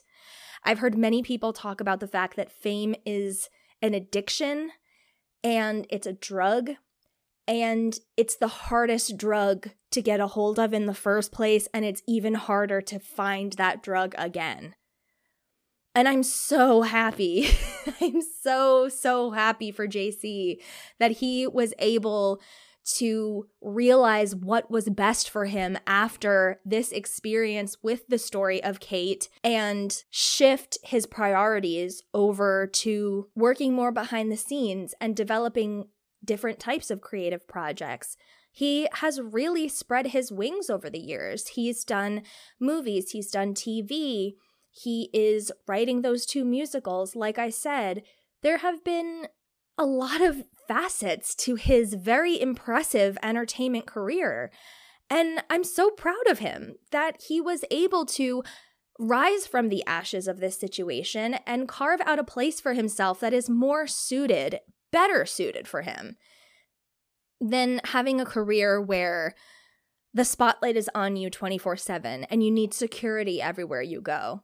I think that sounds like a nightmare and I'm really happy that he doesn't have to deal with that stuff. As much as I wish he had five huge solo concert tours like Justin or however many he's had, you know, as much as I wish that those opportunities were there for him, I don't think he wants them. Like, I think that JC has enough tenacity and talent that if a few years after the story of Kate didn't work out, if he decided, you know what? I I see the artists out there doing their thing right now and I feel like a piece of me is missing not reaching that level of solo success. I'm going to give it another try. He would have done that. He would have done that. I think. I don't know him. This is hard because I'm this is my opinion, right? So I'm not trying to state facts. Anything from this episode that is not quoted from an identified direct source is alleged and my opinion. But he seems very happy. He seems like he's doing very well. And there are some fans of his that are just very protective over him in a way that isn't healthy, I feel. And they get mad anytime anybody brings this album up because it's like, don't traumatize JC. That was a horrible time for him.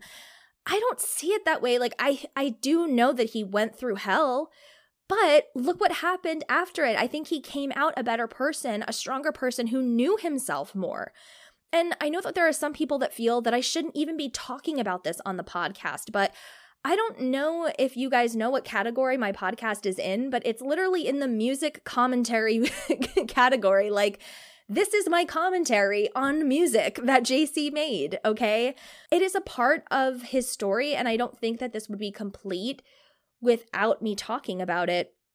I also think, and again, this is just my opinion, but if I went through a traumatic experience, which we don't even know, like it's not right to categorize this as traumatic. JC did not say that it is, so I'm not going to say that it is either, but let's just say that it is, okay? If I went through a traumatic experience and 15 years later, I saw that I was tagged in something and I was like, "Oh, it's that annoying girl, that that blonde from Ojai that I met a few months ago. She's tagging me again. She has that podcast. Oh god." And I saw that this person spent so many hours of time and recorded a 2-hour podcast about this album that at one point I felt was my best work, and at one point I put all of my blood, sweat, and tears into. And I saw that this person, who's clearly a big fan, was affected by this in a positive way, and those songs meant something to her. That would make me happy. I would feel like, okay, something came of it, and I'm not the only one who feels this way about this album, and he knows that because he is JC. Like, I think people think when you bring up the story of Kate, it's like, JC gets a jolt or something and he's wakes up in bed from a sound sleep and is like, "Oh no, my trauma." And it's it's like that doesn't happen. I'm sure he sees fans talking about it all the time. He gets tagged in stuff all the time. Like he knows this is part of his life. He knows this is part of his legacy. He knows his really big fans are aware of this. And a lot of people also try and say that he doesn't want people listening to the leaked songs. Well, why are they still available on YouTube? That's what I'm wondering. Why are they still available on YouTube? Now, unless I'm mistaken, JC co wrote every single one of those songs that leaked. That means he owns the publishing. That means they are his. That means he could have them removed from YouTube and he could have them struck, but he doesn't. And he knows the only people that are going to hear them and they're going to listen to them is us, his really big fans that are searching for them. And I think he's okay with that because we're his really big fans. And if you want to try and argue with me and say, oh, well, maybe he just doesn't want to deal with it, or maybe his team just doesn't pay attention, his team pays attention, okay? They do. I know that for a fact. How do I know that for a fact? Because I know somebody who has an online store, and this person designs merch that is themed all Y2K artists. And they told me that when they've tried to create JC Chasez inspired merch, it gets struck right away. In fact, when they were on Etsy, they lost their account as a result of it, and then they had to make a new one. His team pays attention. JC does not want these songs taken off YouTube, or they would be taken off YouTube. So I hope that will ease some minds out there who think that he is just so tortured and devastated from this experience. I really think he's moved on. I really think he's okay. Again, this is all speculation. If somebody sends me a legit source, an article, a document, JC saying it himself, his recorded voice saying, I don't want anybody to hear those songs. I wish they weren't online. I hate this whole experience. I've been traumatized by it. I wish my fans would never bring it up. I'll delete this episode, okay? Because of course I don't want to actually upset him. But I don't think that's going to happen because I don't think that's the way he feels. JC did sell a few of these songs to other artists who then released them. And so you actually can still support the story of Kate in a way if you want to. You can buy those individual songs and it's probably like 2 cents, but JC is the co-writer and producer, so he will get a slice of that. I think that's one of the issues that so many people have with this music being out there is they're like, yeah, you can listen to it on YouTube, but the artists aren't getting paid. And I completely understand that concern, but if there's no way to listen to the JC version of a song where he and the other artists on it get paid for it, well, then you can listen to the other person's version and you can buy that on iTunes, and that will hopefully ease your mind on listening to some of it. Anna and I are going to deep dive into this whole situation even more.